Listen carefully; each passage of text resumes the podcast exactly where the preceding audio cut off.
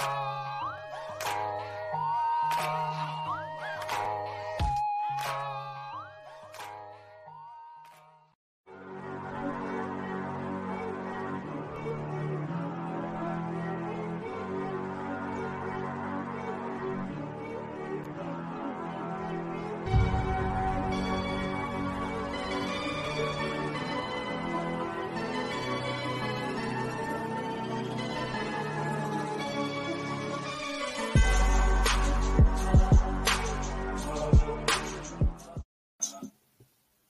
Hello, hello, hello, ladies and gentlemen. Welcome to another episode of The C Report. And I am your host, Mr. C, coming to you on this, the first Friday and the first day of October 2021. I hope you guys are having a great Friday evening today.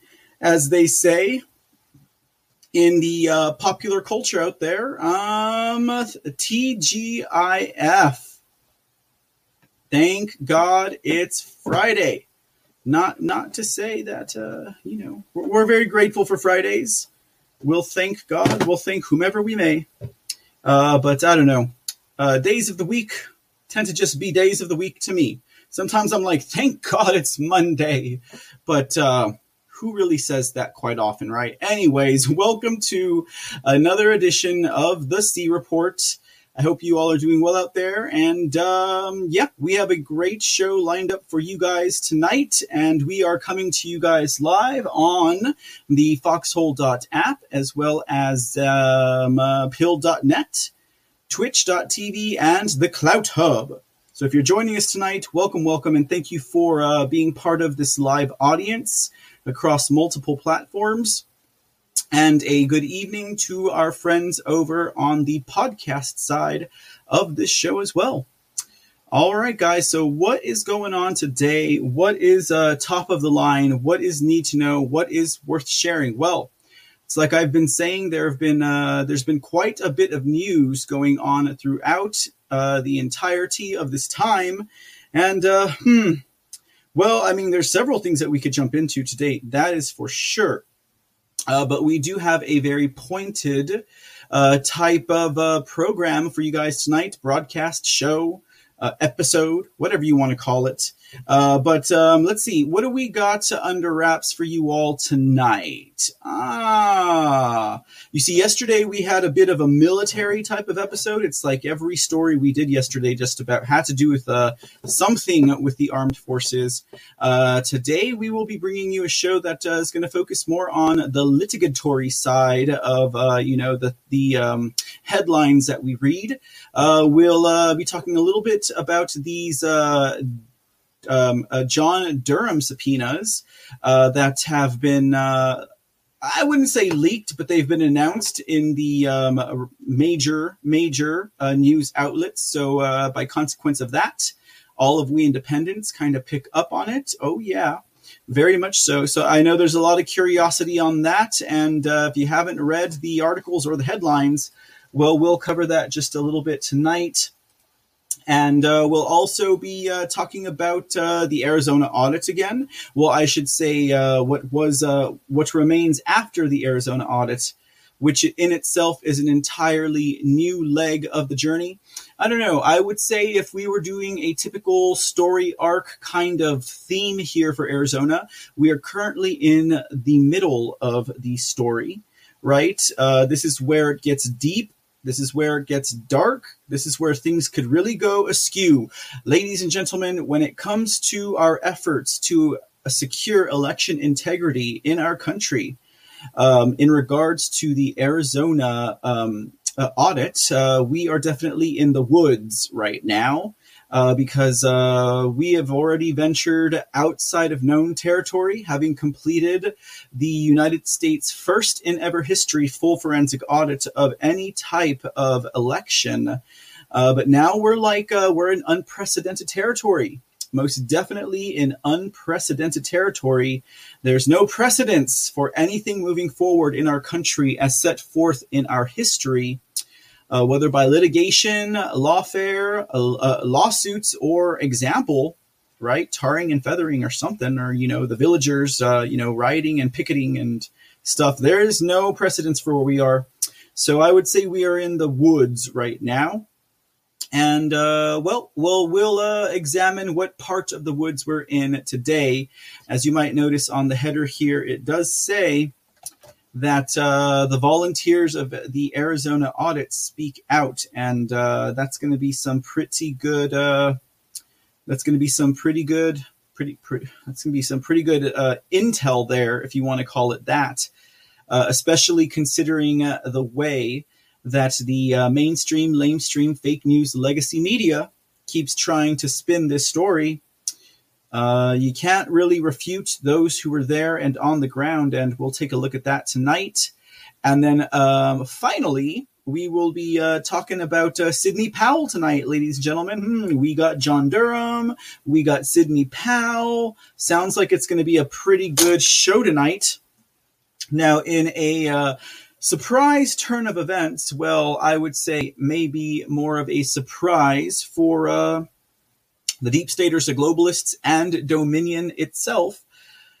Sidney Powell has elected to sue or countersue Dominion quick on the turn of their uh, lawsuit and uh, crooked judges, um, crooked judges um, um, um uh, Judge's way of uh, having her pay for that. That's right. So we'll jump into that tonight, guys, as we move along. Uh, but in the meantime, like I said, we are coming to you live here on the foxhole.app or at uh, pill.net. Those two uh, platforms kind of go hand in hand, I would say. They work pretty well symbiotically together.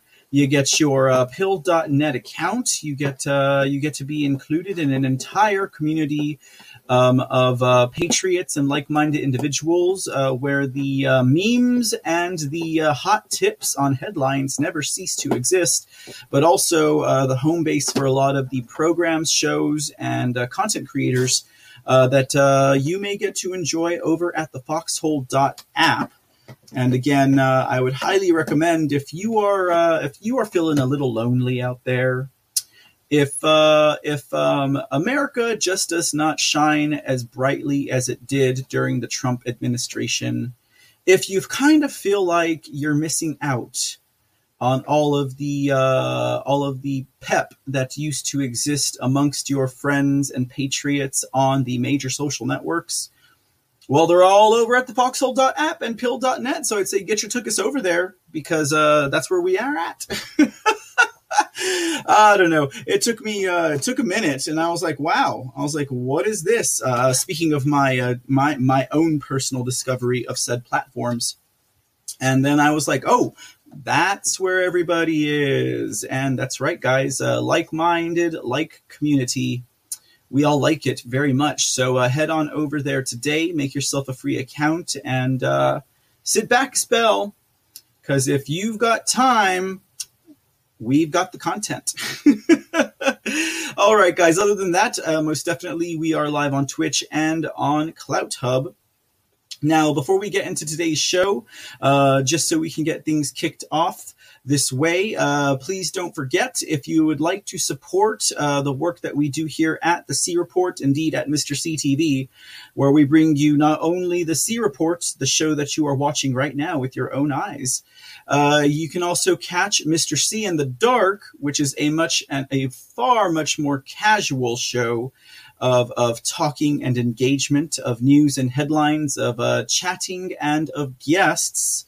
Uh, we'll have one on tonight at midnight. Uh, Mr. C in the Dark comes out every Friday and Saturday at 12 o'clock midnight, Texas time, otherwise known as Central Time and uh, it's definitely something you might want to catch. Or also Lone Star News. We also do Lone Star News here over at uh, Mr. C TV and the Mr. C channel, and uh, that, of course, ladies and gentlemen, is uh, it's a, it's it's it's it's news that's a bit more geared towards the state of Texas. As a proud Texan myself, you know, I'm just trying to do my part to uh, assist in the cleaning of our backyard as we uh, have realized, recognized, or perhaps just uh, um, remembered that uh, our last stand, our first option for defense, is always in our home state, which is our backyards, which is our counties, which is our cities. And we should most definitely focus there. Now, you know, as the decades have moved on in this great nation of ours, uh, it has been, uh, it's been so apparent and it has been such a, what do you call it? It's been, it's been such a push to uh, to get to those federal elections. The only elections people should care about is the election of their leader. Is kind of what uh, I feel like uh, the plan, the idea was this entire time. Focus on your leader. Don't focus on your uh, don't focus on your county leaders. Don't focus on your city leaders. Don't focus on those who represent you in your own zip code. Well, we have remembered, ladies and gentlemen, that it is in fact our own backyard, our own zip code that is quite important because let's face it, guys, uh, if we were being taught and schooled on the 10th Amendment while we were in, in, in high school and uh, etc., you know, we might have remembered that uh, state elections are far more important than federal elections because you can get Hitler in the White House, if you will, and as long as you have a strong constitutional and a freedom minded uh, um, electorate there in your home state or legislature, governor, whatever you want to call him, elected official, uh, there's no way in heck that uh, Hitler is going to bring his Nazi tanks into your home state because your uh, state constitution, the sovereignty of your own state, will not allow it. So that's what we do at Lone Star News. And incidentally, and, and that, that is on Saturdays, usually about 3 p.m. Texas time. Uh, Lone Star News is in a bit of a flux at the moment, but uh, that's not a bad thing. We will see where that goes. Uh, but uh, let me tell you one thing for sure. To so a few things about today's report will bleed over into Texas, and uh, well, We'll get there when we get there, but I will most definitely have to address it tonight. And then, uh, lastly, also, if you are over on the podcast side, or if you're viewing us on any of the uh, live streaming platforms that we are coming to you live tonight, make sure you check us out over at the C Report podcast, where uh, you can uh, listen to the reports that we bring to you nightly, Monday through Friday over on podcast uh, form. So, uh, say you don't have uh, time to have your eyes glued to a screen or your fingers busy uh, texting away in the chat room. Say you need to, uh, I don't know, uh, go run an errand, go jogging, do something with your hands and your eyes that don't require a uh, a screen, uh, well then uh, make sure you check us out at anchor.fm slash the C report. And uh, you can check out every single C report that we've done since we began back in February of this year. And uh, it's been quite a ride so far, but also, just to be sure, you can also check out the C report on any major po- uh, podcast platform um, and and any minor as well. I mean, I've never heard of uh, such podcast platforms as like Himalaya, Blubrry, but we're on there too. So you can check it out if that's your preference. Uh, let your friends know, let your family know, anyone who you think might be interested in any of uh, the news here, or or perhaps you know maybe I as a host just tickle your funny bone. They're like, ah, oh, look at the silly uh, bald man in the red suit who makes uh, sillies. Yeah, well, you know, hey, that's what I'm here for, ladies and gentlemen. So, uh, most definitely that would be appreciated. And finally, ladies and gentlemen, before we get into tonight's show, uh, just a brief reminder that we are also running a sort of fundraiser here this week. We'll probably do it until tomorrow, and then uh, we'll cut the reins on that. And uh, that is just to uh, um, garner some support for an event we'll be attending. And again, as I've said, uh, everything that we do here at the C Report is uh, it's it's listener and viewer supported. That's right. Uh, I would not be here doing the things that I do and saying the things that I say and speculating the things that I speculate if it weren't for you guys. And I most definitely appreciate it. Now, of course, you know, that is like what, 90% true, 80% true? Because I mean, obviously, I would be sitting here in my day to day on the Foxhole app talking about stuff as I did for quite some time. Uh, but to grow uh, to grow the operation that I'm uh, I'm pursuing, uh, to be able to keep on doing this and still uh, you know uh, have some kind of a decent you know living, it, it, definitely helps. But that's not the purpose of this fundraiser. Okay. The purpose of this fundraiser is not to get me a new pair of underoos or to get me, you know, like a, a taco and, uh, you know, some chicken wings to munch on. The purpose of this fundraiser, ladies and gentlemen, is in support of an event that I will be um, covering uh, coming up this month. Actually, we're what? Woohoo! We're like 20 days and counting down, ladies and gentlemen. And in case you hadn't heard about it, that is the Forgotten Country Patriot Double Down happening in Las Vegas, Nevada, October 22nd through the 25th. Now, that is for sure a Patriot event where we will have several leaders in the field um, um, speaking. I mean, to me, it's like a big old pep rally, you know, but uh, a pep rally for sovereignty, a pep rally for our Constitution, a pep rally for America. And of course, we'll have some leaders there: uh, General Flynn, Kristina Karamo, um, Wendy uh, Rogers. Oh, it's gonna be it's gonna be great, guys. And then especially when you think about uh, being on the heels of this Arizona audit. And again, we will be talking a little bit about that tonight. Um, it's going to be quite a riveting experience, I'm sure. And uh, we will be live there in Las Vegas, and we will be um, uh, bringing to you coverage of the event as well as some extra items, uh, hopefully, some interviews, some uh, um, further engagements, man on the streets types activities. Um, and also, we will be bringing you the C Report live from Las Vegas and also Mr. C in the Dark live from Las Vegas while I'm there in attendance, while I'm while my body is physically there in Las Vegas. And uh, to that end, uh, we are doing, like I said, a bit of a fundraiser. So uh, any bit of support that you can do to help with uh, travel expenses or any other expenses incurred on this uh, this uh, sojourn um, are much appreciated. And again, we couldn't do that without you guys. Um, we uh, accept uh, donations by way of Cash App at uh, dollar sign MACX5x5, as well as PayPal uh, through uh, MACX99336. Those are my handles in case you want to show love there. And of course, if you're over at pill.net or the foxhole.app, um, uh, gold pill donations go a long way to support both um, the work that I do here as well as pill.net and the foxhole.app themselves. And uh, they most definitely, definitely deserve more than their fair share of gold pills for the support they have given to content creators such as myself. All right, ladies and gentlemen, I think that does about that as far as uh, housekeeping goes at the beginning of today's episode. Uh, of course, there are other things in the work, you know, uh, such as uh, updating of the website. I'm planning to do an overhaul of that before this uh, event in Las Vegas takes place because uh, there's no telling what could come of that, and it should be quite the interesting time.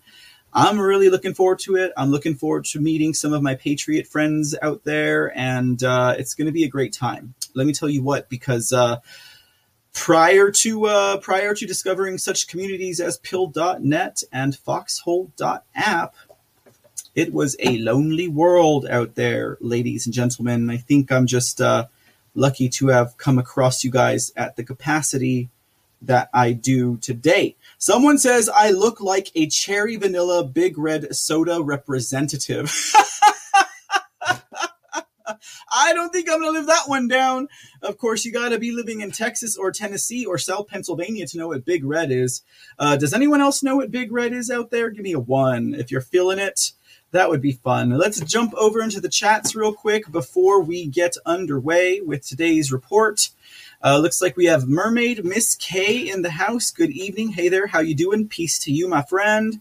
We also have Casual Gigi. Good evening, Gigi. How you doing? You know, I met uh, I met a very very uh, um, she was cool. She was a very cool lady, very cool woman on uh, on a cruise that I went to one time, and her name was Gigi. And you know, whenever you're going out into excursions like that, where you're like, you know, stuck on a boat uh, for X amount of days with certain people, you never know what kind of a mixed bag you're going to get. And it was really cool to know that she was a patriot too. So every time I see your name, Casual Gigi, I think about her and it just really warms my heart. Big Willie is in the house. What's up, Big Willie? How you doing tonight? Just V, good evening. I applaud you, my friend. Welcome, welcome. I don't know why I'm applauding you, but it's just because you are you, Justine. That's why I'm doing it. Uh, Chinkapin 54. Chinkapin Parish. Is that where you from, Gert? No, just kidding. Hey, Chinkapin 54. How you doing tonight? Welcome into the show. Hi from North Carolina. Actually, Chinkapin Parish is over in uh, Louisiana, so I'm way off there. But uh, um, good to see you and glad to have you in the audience tonight, Chinkapin. I've seen you here a few times before. Glad you've returned. Sean Joe. Good evening, sir, and thank you so much for gifting the cookie right out the gates here on tonight's show. And Cloud Watcher, Michigan in the house. Did I get that right? Good evening and hello, fellow patriots. Christina Fontana, aloha. That's Minnesota in the house, if I'm not mistaken. Uh, love your energy, man. Happy Aloha Friday, everyone. Love your energy too, Christina. I love uh, I love the uh, I love the blithe, mirthful happiness that you bring to us. I mean, the, it's the aloha things. It's the Christina Fontana. You know, it just it just it just rolls off the tongue so uh, so blissfully and happy. Uh, Mr. C, you're a breath of fresh air. So grateful for you. Thank you so much for that, Cloud Watcher. I try. Sometimes it gets a little stinky in here, but that's my fault, not y'all's. just kidding. Okay, I kid. I kid. Okay. Uh, Curious Cat, good evening. Uh, good to have you in the house, uh, my friend, and welcome, welcome. Hope you enjoy the show. Narco Hampon TV. Saludos, Narco Hampon. Um, welcome, and I always do appreciate your full support. Let the thank you so much. Seize the day 9/11. Good evening. Good evening. Tookus is here. That's right. We like to say Tookus here at the at the zero. I don't know why I say Tookus. Honestly, it just it just pops out of my mouth you know, uh, Sitcha took us down. I don't know. I don't even know where that came from. Good evening, Aurelius Locke. Safe, uh, safe travels to you on the road, my friend. And uh, Narco Hampon TV says um, we need we need the after dark tonight. Well, Narco Hampon, check your calendar, my friend. It is Friday, October first. Yes, we will have a Mr. C in the dark tonight at midnight. It'll be fun. I'll be out of this suit and tie. I don't know what we're going to do yet, although I have a good idea. We'll see. Or I don't know. Tell me, guys. Uh, tell me. Should we do a watch party or should we do uh, some chat and some uh, visiting with friends? And if we do, what topic should we take on? Now, I know for a fact there is a very specific topic that I want to get into, but I'm still putting that together. Uh, we'll see if that comes together. I don't know. I don't know. Uh, we'll find out. Maybe I'll expand on that a little bit tonight. Maybe I won't. We'll see what's up. Um, Just V says your last podcast was in May on my iPhone. Ah, um, I would ask: Are you checking out uh, Anchor or are you checking out uh, one of the uh, podcast affiliates? Uh, now, if you go to Anchor.fm slash The C Report, all of my podcasts will be there. In fact, you'll probably hear some podcasts that I wish I had deleted, but I'm not going to delete them because I have uh, several very old shows on that uh, on that uh, same station. That's right, uh, the C Report, Anchor.fm slash the C Report. Why, ladies and gentlemen, if you were to go and check out that uh, that uh, podcast platform, home base for us here at the C Report and this is only relevant to friends and family and community at the C Report. At, I mean, at the C Report, at pill.net and at the foxhole.app. Um, uh, you will also uh, have the chance to listen to an interview that I conducted with none other than you know her, you love her, Anka Vanka. That's right. Oh my goodness, the things you could learn. I was quite blown away. It was a great conversation. I don't remember how long we talked. Me and Anka talked for maybe, I don't know, at least an hour, but I feel like it might have been like on the line of an hour and a half. You'll have to search that one though, because uh, that uh, interview probably happened around April, and it was uh, it was an exclusive interview with Anka Vanka before um, before we really got things going over at the foxhole.app, she was one of those friendly souls that uh, greeted me here over at the C Report and uh, was, you know, you guys know Anka Vanka is so inclusive and so loving to everybody.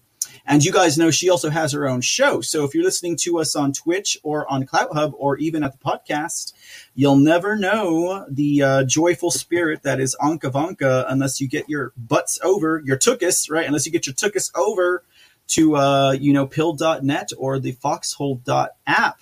So there you go check it out, ladies and gentlemen. Check it out. So yes. Um, all right. Uh, where are we going to go from here? Uh, let's see here. Uh, Mr. C. El Republicano.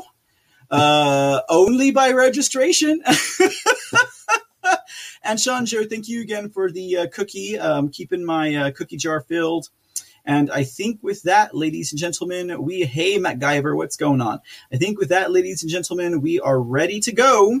So why don't we dip into tonight's report? Let's uh, just get straight into it. Of course, we're going to start with uh, President Trump's um, words, his press release, his statements, uh, that which gets out to everyone, regardless of how much the deep state globalists try to suppress this man he seems to be able to get away with it all over and all over and all over again. Now, we only had a single statement from President Trump at the time of this show's beginning. Let's get into it, ladies and gentlemen. And I'm smiling like that for a reason because President Trump, sir, I'm the only one who can take away my credibility. Here we go. Your guys are probably like, what is he talking about? Okay, so President Trump's statement for tonight says, uh, just heard Patriots are moving the Texas audit bill forward. We talked about this last night, y'all. Texas State Senator Paul Bettencourt filed Senate Bill 47, legislation that authorizes Texans to initiate a strong and real forensic audit of the 2020 presidential election scam. Not a weak, risk limiting audit that is being slow walked through the Secretary of State's office. Lieutenant Governor Dan Patrick, a great guy, sent the bill to the State Affairs Committee the very same day, and it should quickly pass through the Senate. There is still time for the House to take up the issue in the third special session with House Bill 16. I'd like to thank Dan and Paul for their bold leadership and for listening to Texans who are demanding answers about November 3rd. Everyone feels certain Greg Abbott, uh, Governor Abbott, will follow suit. This will have big impact on the upcoming 2022 and 2024 elections in Texas. Texas will always be red, but we must stop the cheating. Keep it up. Get this bill to the finish line or over the finish line. Passing the audit bill will be a big win for Texas. Let's make sure the great people of Texas believe and trust their elections.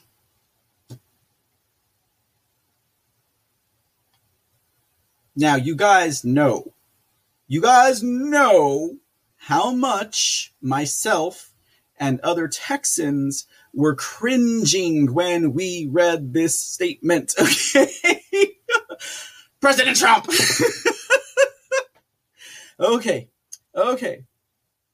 Just like we have to vet his endorsements, just as President Trump has learned that even though he might endorse, they could still be a snake in the bush, just as every human is fallible just as if President Trump were indeed a globalist agent in the end and it was found out we would hang him on high, right? Okay. Okay, okay, okay. Now, if you were all here last night, you might recall uh, that uh, I kind of went on a little bit of a rant about this audit. Okay, and uh, I kind of feel like you know, um, information incomplete, information compartmentalized. Not everything is flowing the way uh, that the president might need to hear. Whoo boy, especially calling Dan Patrick a great guy. Oh, President Trump, Dan Patrick. Now, what you have right here, ladies and gentlemen, and we were going to get into this tomorrow uh, on Lone Star News. And you know what? We're probably still going to talk about it tomorrow on Lone Star News at 3 p.m. on Saturday, Texas time. Okay. Huh. Okay, here's the thing, guys President Trump put them on the spot. He was like, Gregory, you better audit. I gave you an endorsement.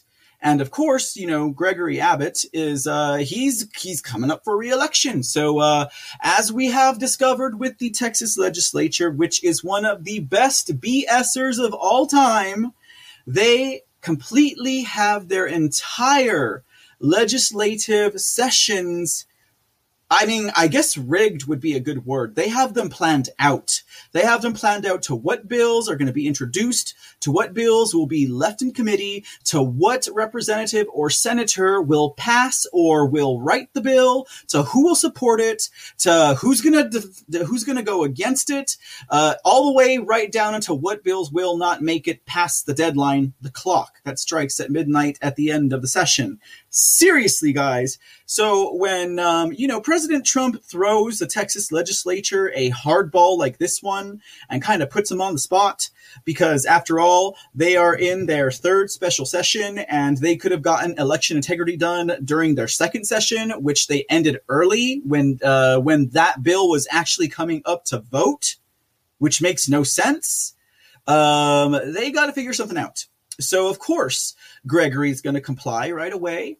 Uh, Lieutenant Dan Patrick is going to cl- comply right away. And let's not forget that uh, both, uh, you know, um, Governor Abbott and Lieutenant Governor Dan Patrick accepted thousands of dollars from pharmaceutical companies in order to push chemical castration and other types of uh, sex altering drugs on children. They accepted money from these businesses. And that's why Governor Abbott has to sit back and act like he doesn't know anything about morality and has no sense of right or wrong, let alone any kind of common sense. And uh, he has to ask the uh, Texas Department of Health and Human Services is chemically castrating children child abuse? Really, Gregory Abbott? You have to ask that kind of a question? You don't know that? Uh, God did not give you that sense in your head to figure that out for yourself? Okay, so this is what I'm kind of saying here. Now, you guys know I love President Trump. You guys know I respect the man for what he did for our country and how he taught us and how he, you know, he, he, oh, he, he was part of the great awakening for a big sector of Americans, let alone the rest of the world. Okay, maybe not all of us you know, maybe not the majority of us, but a hell of a lot more than there used to be before him. Okay. So, um, I, and, and all due respect, you know, uh, things are said for certain reasons, and he says things for certain reasons as well. And I would have to agree on this part that uh, he's getting reports from people that, uh, yep, Abbott's already on it. Lieutenant Governor Patrick's already on it. They're already they're already pushing it through. But uh, ladies and gentlemen, this audit is not 100% the full on forensic audit. Now, yes, it is not going to be a weak risk limiting audit and it is not going to be slow walked by the Secretary of State because, after all, we've had four acting secretaries of state, five total, since Abbott has been in office. What's up with that? Okay, why cannot Abbott find one single solitary good Secretary of State who abides by the Constitution and respects election integrity and respects the will of the constituents? Probably because there's a lot of there's a lot of bad crap going on there is what I think. If we've gone through 5, we can't rest on one something is up there. Okay. Or maybe, maybe that's by design. Like I said, everything in the Texas legislature is by design so as to fool Republicans and the rest of Texans into believing that they are on the ball, on point with their, uh, with their what? With their, with their morals, with their beliefs, with their convictions what are they what are they online with if they're lying to us okay? So with that said ladies and gentlemen i'm gonna i'm gonna entertain you guys with this and i will not be too long on it because we're definitely gonna cover this mañana but uh, just so you guys can see because like i said you know this is this is not everything that it seems like it's going to be and my fear here now is with president trump making a statement like that all of these texans are going to become complacent now is that the point of uh, President Trump's statement? No, he's not trying to make us complacent. Complacent. He's not trying to lull us into sleep because our state legislature is taking care of it he's trying to give credit where credit is due. But uh, have you read what they're going to be going through? Okay, so real quick, We won't touch on all of this, but this is from the Texas Secretary of State for the full forensic audit. Now, check this part out testing voting machine accuracy, cybersecurity assessments, and identifying and removing ineligible voters who cast ballots in 2020 already completed or underway. How the hell could that happen if they have not done a full forensic audit? Well, as it happens, it explains right down here.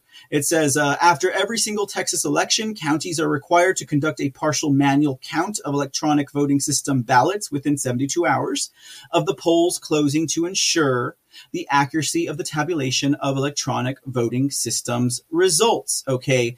They are required to can- conduct a partial manual count of electronic system ballots. Okay. That's it. That's it.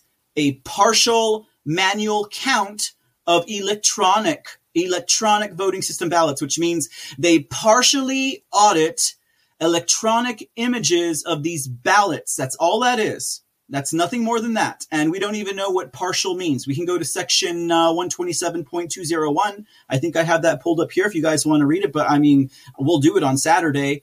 Um, all counties are required to undergo an election security assessment of the county's election system.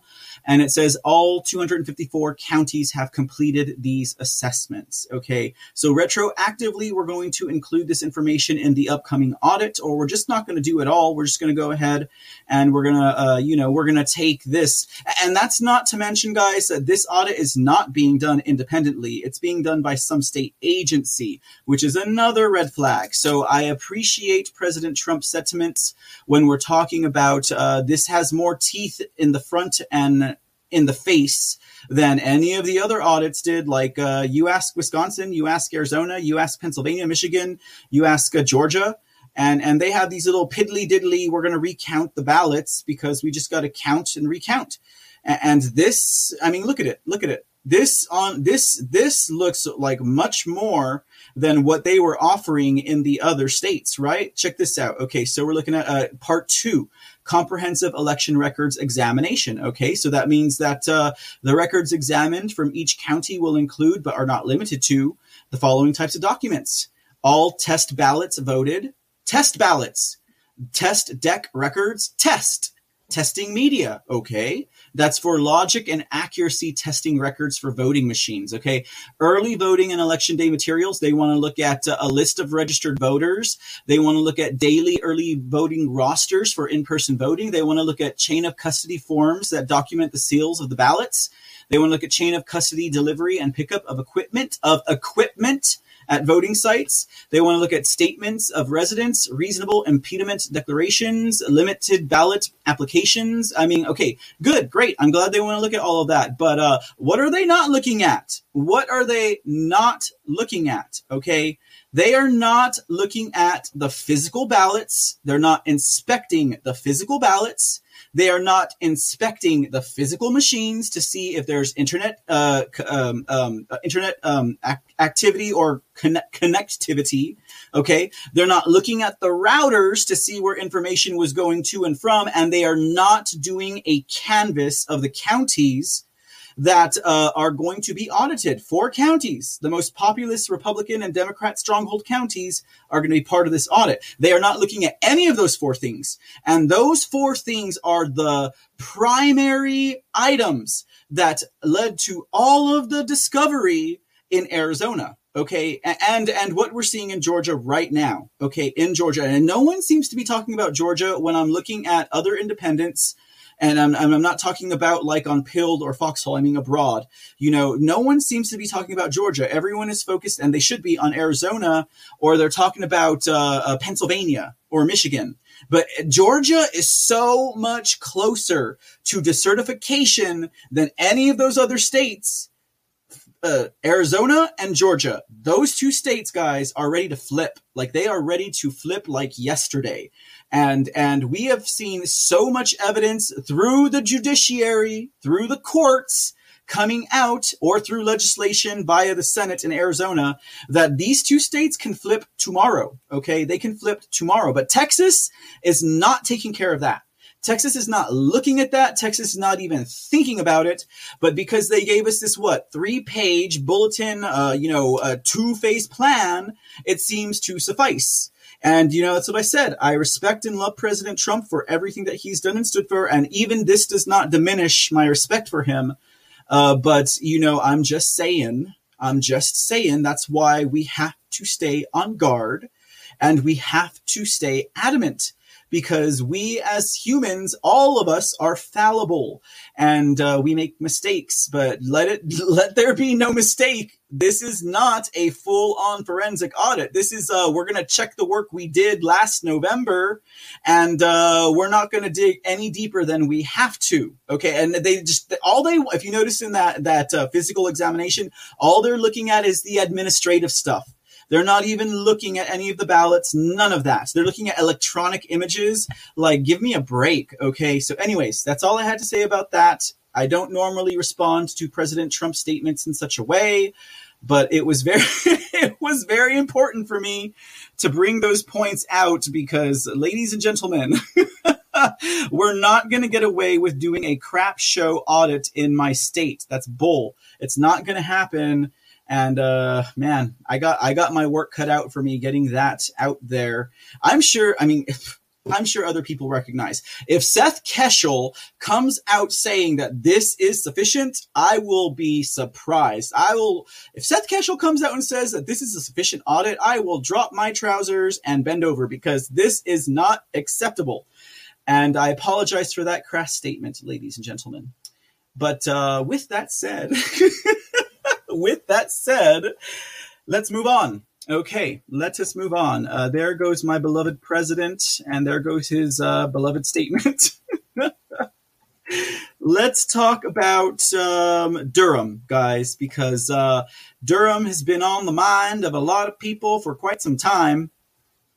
And it seems that uh, it, it, has broken wind. No, just kidding. The news has broken that uh, in addition to the uh, sub, uh, indictment subpoena of uh, Michael Sussman, again, the uh, cybersecurity law expert who formerly represented um, Hillary Clinton and the DNC, the Clinton campaign, um, there were other there were other other subpoenas that were issued at that time.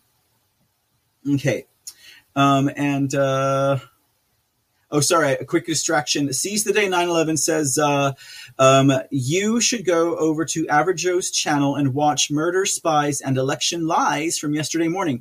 Uh, you know, that's a, yeah, you know, that's very interesting. And um, um, actually, I was, uh, was it last night or the night before? I think it was the last night. I think it was the night before. I was hanging out in Average Joe's uh, during his show, and he does uh, he does um, rapid fire news at uh, 10 p.m. Central Time over at Foxhole and at uh, Pilled.net. I would check it out for sure, guys, if you haven't already. Good stuff. Good stuff.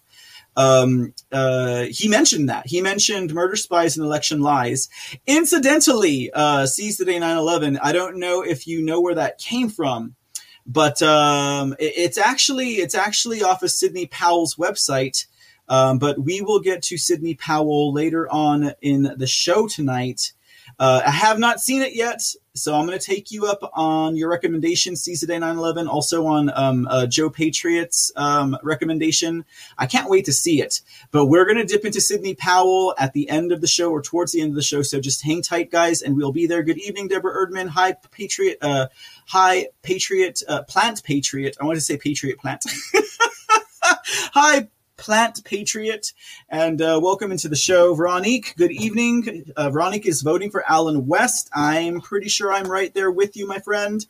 Okay, and Christina Fontana seems to get a kick out of Lieutenant oh, Lieutenant Dan. okay, I was just like, she gets a kick out of Luke. I was like, he is goofy looking. Like he looks like like you know a nerd boy out of high school that uh, was not popular.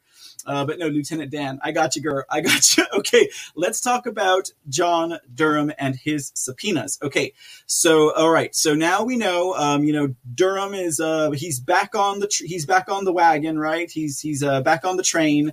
He's uh he's being he's become more active now.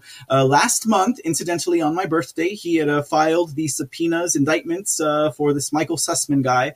At the same time, he also issued a set of subpoenas. Um, and what has been let out, or or what we are privileged to know, I should say, uh, because the uh, the news outfit that uh, got the scoop on this was the Communist News Network. Okay, and uh, so so now everybody knows because the Communist News Network, uh, you know, talked about it. And now everyone knows that in addition to the Michael Sussman indictment, uh, John Durham also issued a set of subpoenas um, including a uh, including a few that were linked to dun dun dun dun, dun Perkins Coie the uh, former DNC and Hillary Clinton campaign law firm, uh, the, they who supported them. Uh, now, according to the CNN report, right, so take it with a grain of salt, right? It needs a lot of seasoning. Uh, they said uh, special counsel John Durham issued a new set of subpoenas, including to a law firm with close ties to Hillary Clinton's 2016 campaign, an indication that Durham could be trying to build a broader criminal case. You don't think, huh?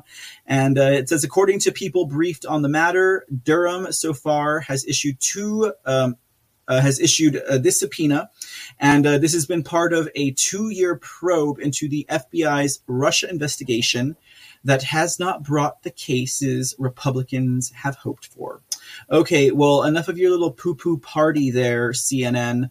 Um, uh, basically, what we're seeing here is that uh, some of these subpoenas were issued earlier this month. Um, um, and they demand documents from the powerful Democrat law firm Perkins Coie. Uh, and that is a, a, big piece of it. Now, what uh, documents they are demanding, we don't know.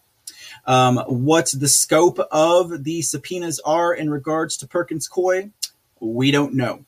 And also, what we do not know is what additional subpoenas were issued at this time. All we know at this point is that Perkins Coie has been subpoenaed for documents and I would assume it's in regards to their activities, probably with Michael Sussman, because if you guys remember when we were going through the analysis of that indictment, uh, there was a lot of mention about Perkins Coie and also uh, Michael Sussman and other characters colluding together. In fact, let's kind of explore that. Let's get this guy on the screen. Now, uh, this guy here, his name is, uh, what's your name, sir? Rodney Joffe uh, you know, like Joffe Joffer. No, just kidding. It's Rodney Joffe. Now, okay, so Rodney Joffe, you might remember, we mentioned during that analysis of the indictment that uh, he was being referred to in the legal paperwork as tech executive number one.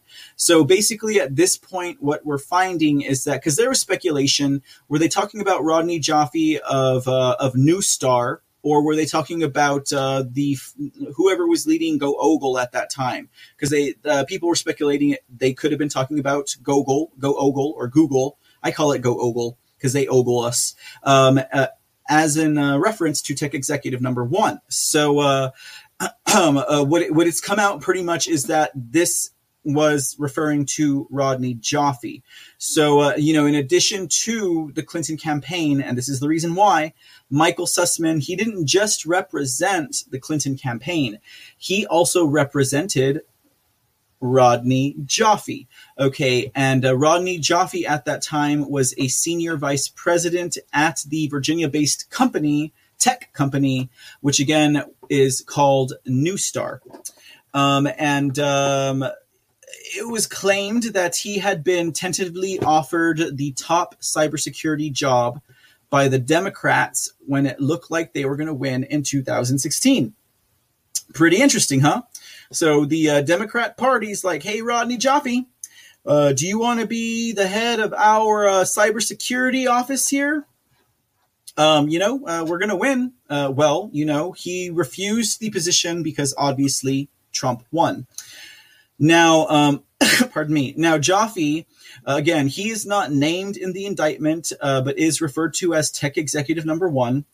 And according to the CNN report, the Communist News Network report, he also allegedly passed Sussman data in the summer of 2016 that suggested servers at the Trump organization were communicating with servers at Alfa Bank, a Moscow based financial institution. And of course, guys, you don't have to read the Communist News Network's report to figure that out.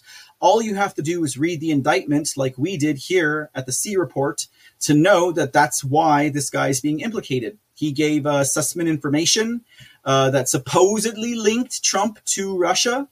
And of course, we found that to be a lie. Now, in the indictment, also, we had Sussman, Joffe, and Mark Elias of Perkins Coie. So, Mark Elias and Michael Sussman, both being of Perkins Coie, both formerly being of Perkins Coie, because as we know, Mark Elias splintered off in the nick of time to make his own Democrat, progressive, in the name of saving black people and votes law firm. And then also Sussman, he actually resigned shortly after he was charged.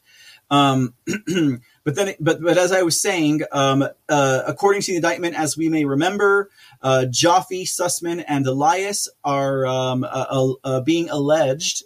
And, and it's interesting that's the wording of the uh, article uh, alleged supposedly without fact um, were coordinating and communicating about the Alfa Bank, the Russian Alfa Bank, and uh, claiming that during telephone calls and meetings they were talking about this while they were also um, billing those phone calls and also being paid by the Clinton campaign. Now, I read probably like three or four different articles on this topic today, and all of them, guys, all of them are pretty much saying the same thing which is uh, you know allege, you know supposed, uh, in a perfect world, you know Sussman, Joffe, and Mark Elias were working together uh, under the Clinton campaign. But what they I would say either what they fail to realize, but that's being nice. Uh, but what I think that they are intentionally doing is, you know, that if a high powered attorney like John Durham was going to say something, you know, in an indictment he would not be saying that based on speculation. And that's the way that all of these articles paint that picture. It's like uh, if you're an attorney who's getting paid $800 an hour to give advice, you're going to listen to that advice, right? Well, if you are a high powered attorney who's going to throw down an indictment, indicating that uh, Sussman, Joffe, and Elias were coordinating and communicating these details about Alfa Bank and were being uh, billed, uh, billing it to the Clinton campaign. You're not just saying that to saying that. You're not just saying that to speculate. You're not just saying that to try and build up some kind of boogeyman. I would say uh, two years of of, of um, you know Durham disappearing uh, he was probably investigating and dealing with all of the different lawfare tactics that were slowing down his investigation behind the scenes that we will not know or we cannot know until, you know, the book comes out, which I'm sure there will probably be a book in a year or two. I wouldn't doubt it. But um, getting back onto topic, a lot of these, um, a lot of these articles, a lot of these uh, outlets uh, from the lamestream, mainstream, fake news, legacy media don't even um, don't even give their readers the uh, insight or or or they just don't give them anything. They just they're like, oh, this is all BS. He's just speculating. Uh, for, we don't know why he put this in the indictment, you know. And, and it's like, oh, well, you can't know because guess what? Good guys don't leak. So we're not going to tell you what we've been doing for the last two years.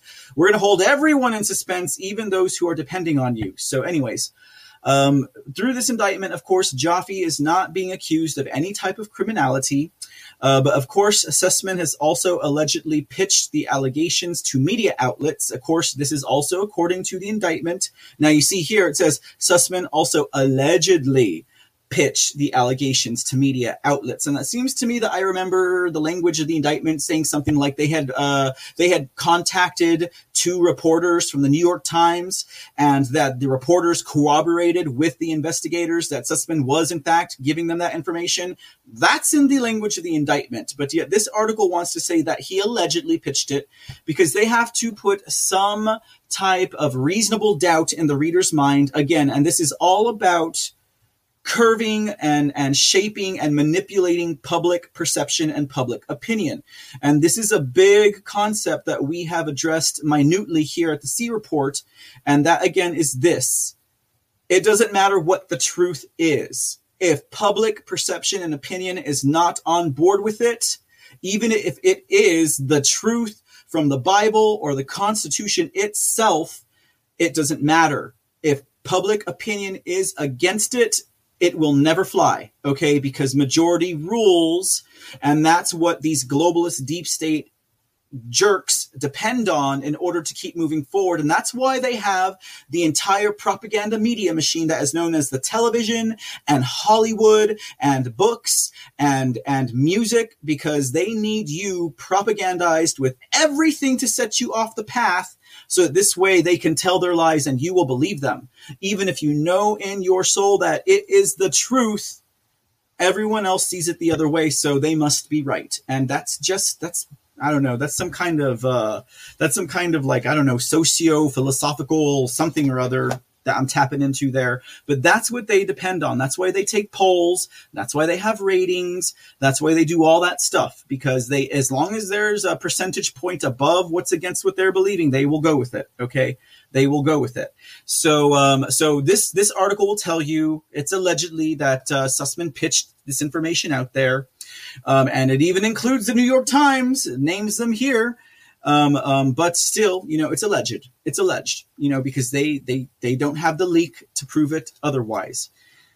Okay, uh, so uh, other than that, that's the that's kind of the meat of what we're finding out of these indictments. We've got um, we've got uh, Joffe named as uh, tech executive number one, and uh, that is again through a bit of deductive reasoning, not on my part, um, but also when uh, you research it and you put two and two together, you fi- figure out that Michael Sussman was representing him and the likes. Uh, so we'll see where that goes, guys. Again, we don't know just yet how much further that will run.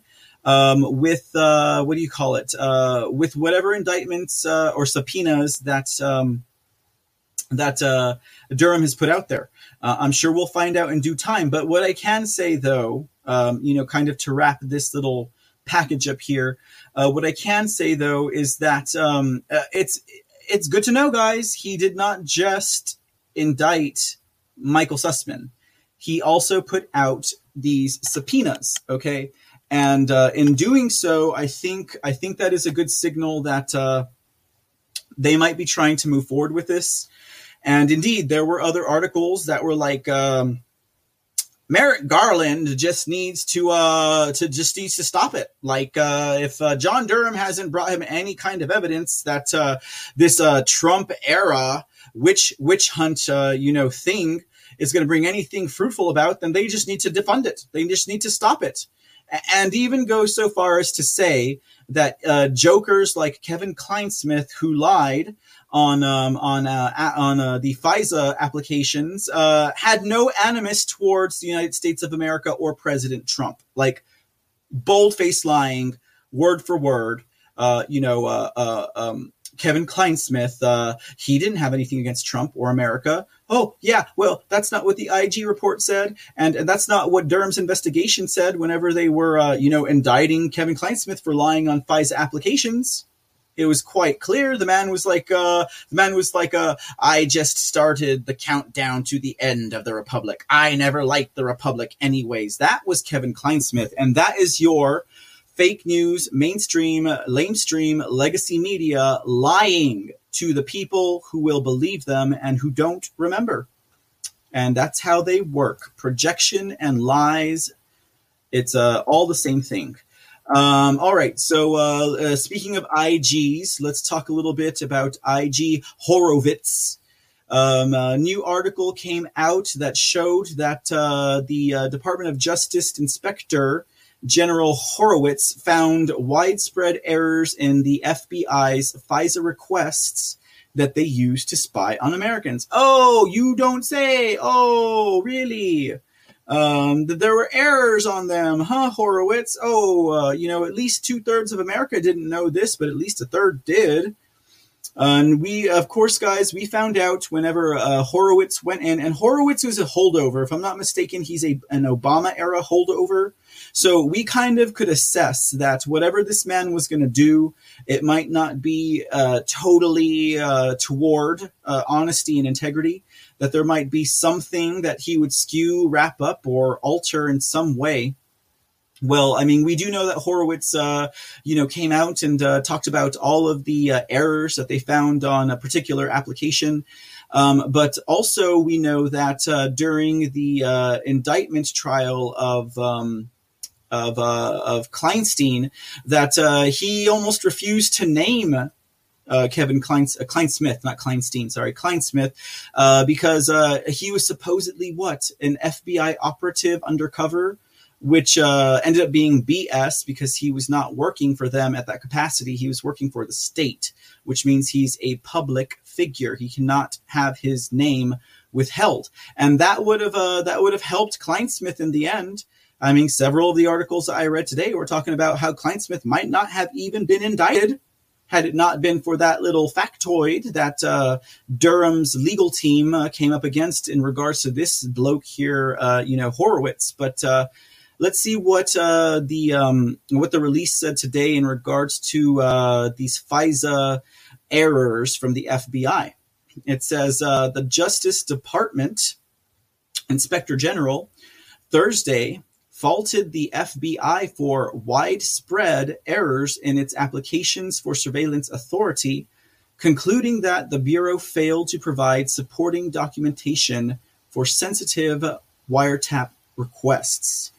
Building on a 2019 examination of the FBI surveillance of a former Trump aide, Justice Inspector General Michael Horowitz found that the Bureau did not include adequate support for 183 surveillance applications between 2015 and 2020 following a review of more than 7,000 such requests.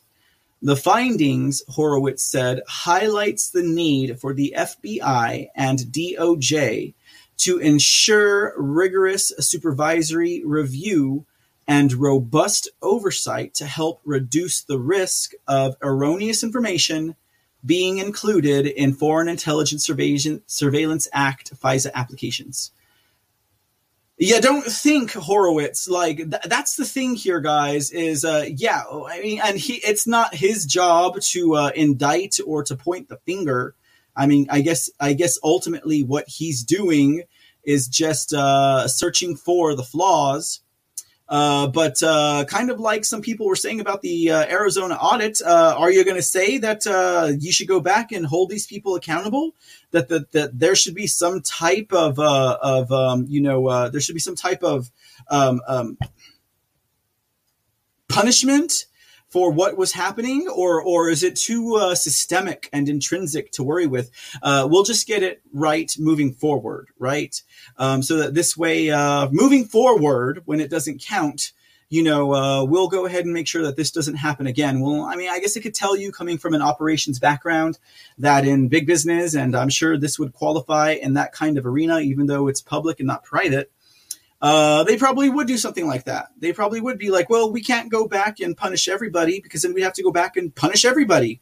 Like for as long as we've been doing uh, these uh, FISA warrants and applications, which I think goes back to like the 1970s, if I'm not mistaken.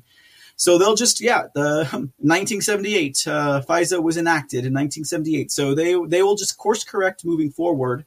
Never mind that all of this, uh, all of these bad activities happened with the intent to remove a duly elected president.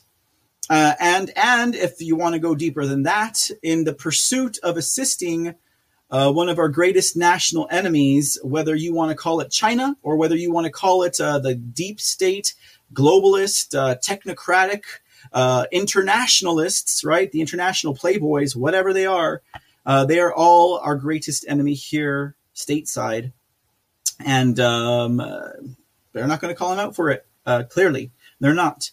Um, the thing, the thing about this new report also um, is that uh, Horowitz completely ignores the findings of the Clinesmith FISA applications, right? And, and does not even go into that and, and does not even mention it. He doesn't even mention that he found 138 surveillance applications between 2015 and 2020 what's what's what what is the what is what is the thing that stands out the most about that uh, that that range of years, right? Who was it that was in office during 2015 or just uh, after you know, and and, and up through 2020, right? Why, why don't we have any discrepancies prior to 2015 that were examined. Why is it just there? 183, 183, with no mention of the fact that uh, uh, who, in fact, were these uh, spy warrants being set out upon? Uh, did they happen to be, uh, you know, constitutional Republicans? Do they happen to be people in, I don't know, President Trump's administration? Do they happen to be people in his uh, sphere of influence? Do they happen to be his family members? Horowitz, could you not, you know, maybe draw between the lines or kind kind of perceive that uh, there might be something to it? Was there not a pattern that you thought might have existed based on these 2015 to 2020 warrants? Or, or, or are we to believe that you know there was a fair mix of uh, Democrats and Republicans in that uh, those their warrants that were messed up? I mean, come on, no mention whatsoever. I think it'll be interesting to note how that will turn out as we move forward.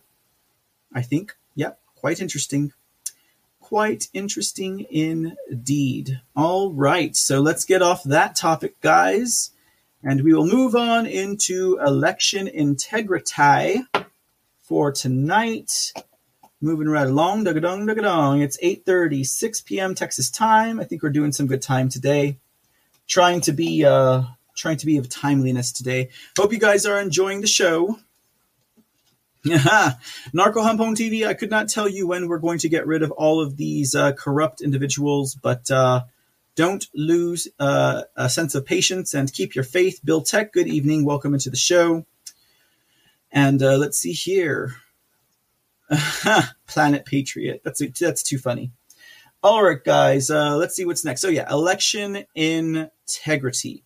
Uh, for that, ladies and gentlemen, we will be talking about uh, Maricopa County to start. Now, uh, it seems that um, in the light of everything that's happened with the Maricopa County um, audit report coming out, all that valuable information, um, and um, I guess the Maricopa County Board of Supervisors finding that they are required to, that they have to, not that they want to, but they had to settle with the Senate and and in some way comply with uh, the subpoena that they issued. Um, the uh, the Maricopa County Board of Supervisors has uh, finally issued a statement. and again, guys, uh, we haven't covered Maricopa in about two days. So uh, um, they issued a statement uh, saying that they would answer all of their questions. Uh, now, I don't know what scope of questions they plan on answering because their statement doesn't really clarify that.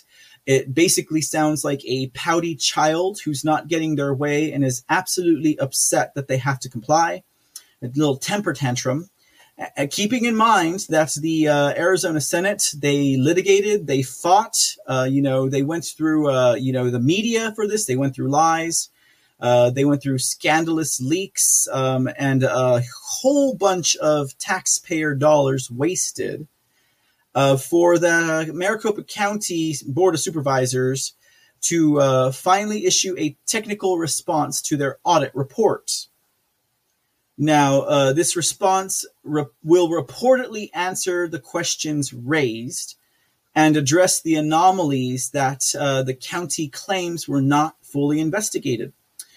Um, and the Arizona Senate, again, they've been asking these questions basically for three fourths of a year, almost a year, that they were waiting for the Maricopa County Board of Supervisors. That is those fools right there. You want to see them behind bars? Yeah, that's them.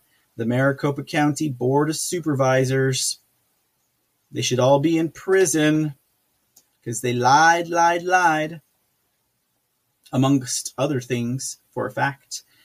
Um, but yes, so now we have, of course, uh, we have the attorney general who is basically really breathing down their throat, much to his credit.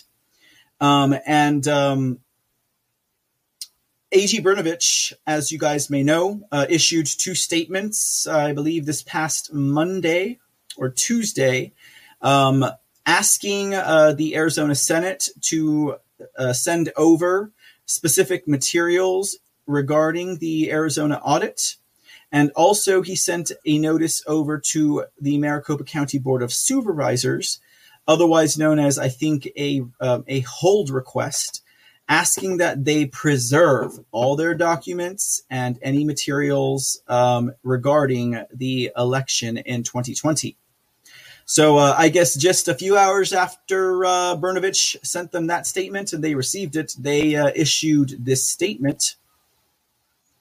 And uh, we'll just peruse that a little bit here, just so you can kind of get a sense of what kind of childish uh, uh, mannerisms these people have.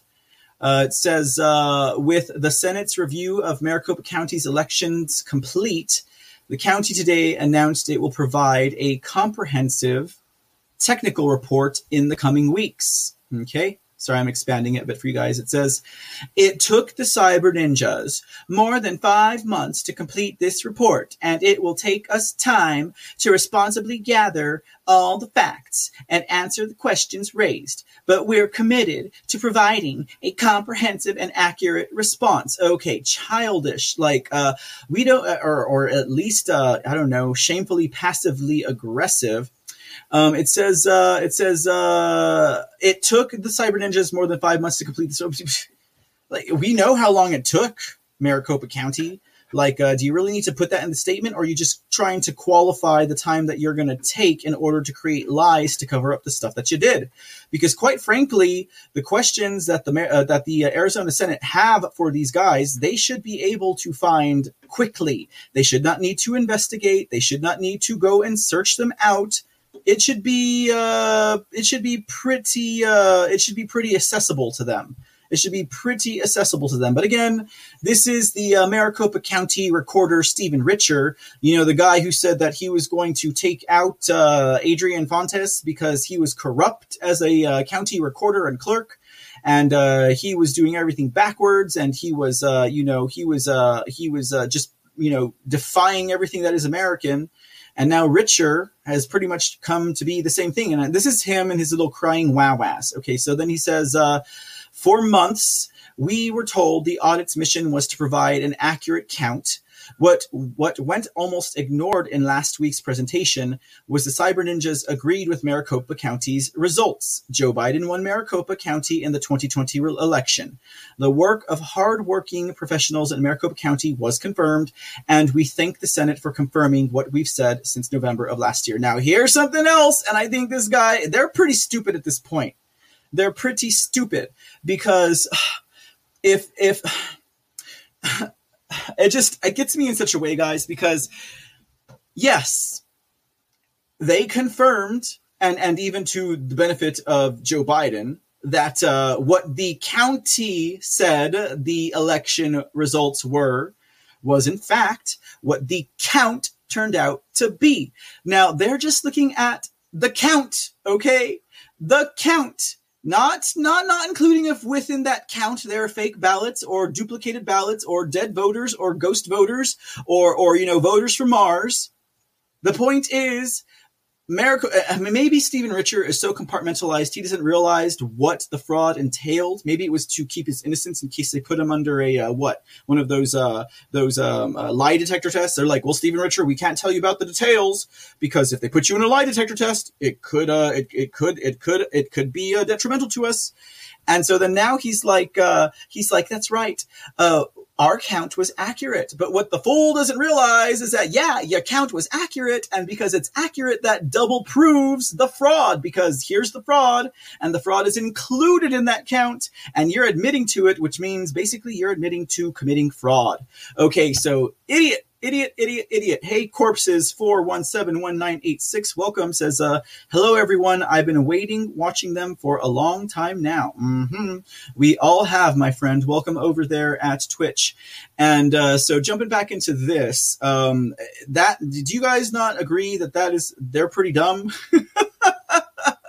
Do you guys not agree that they are pretty dumb? Like the the the they're they're dumb. Like this is dumb. Like well, I just can't, guys. Okay, so Uh, it says on Friday, the uh, county provided real time responses to many of the allegations made by the Senate's contractors.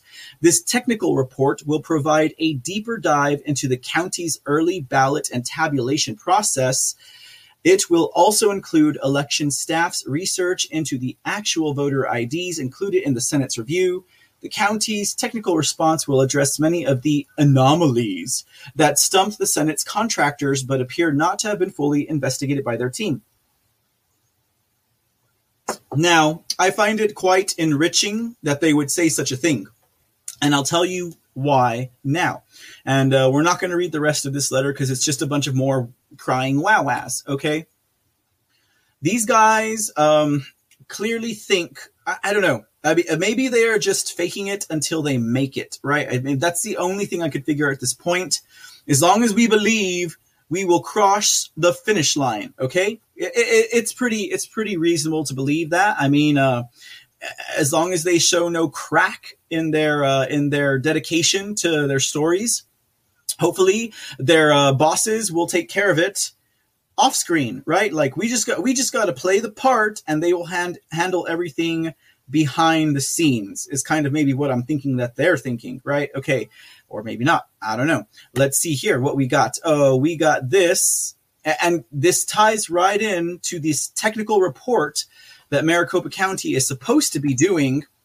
We have uh, one um, uh, um, Senator Kelly Townsend. Now, I, know you guys have uh, heard about Senator Kelly Townsend before. Um, Townsend, who's also been uh, very strong on um, doing these election audits and, um, you know, um, respecting the will of the Arizona constituency as well as the people of America. She is actually um, she's actually issued um, a uh, she's actually issued a document to A.G. Brnovich. Okay, now um, Kelly Townsend has submitted um, a document 1487, okay, to A.G. Brnovich. Now, some of you all may remember um, 1487 is actually the same item that uh, Senator Sonny Borrelli submitted to A.G. Brnovich in order to make, to force the Maricopa County Board of Supervisors to uh, turn over, to um, adhere to the subpoenas that the state senate had requested. And you remember, you guys, if they didn't do it, they had 30 days to comply once the AG initiated it. And if they didn't, they stood to lose millions of dollars uh, from their county. Okay. So uh, Kelly Townsend submitted one of these also. And uh, Kelly Townsend's um, submission of the 1487 document is uh, it's specifically regarding forcing the Maricopa County Board of Supervisors to answer all the technical questions that they have not answered since the Senate started asking them. And this goes back to before they had that initial hearing. You guys remember that initial hearing that they had? Oh God, when was this? Back in June or July, maybe?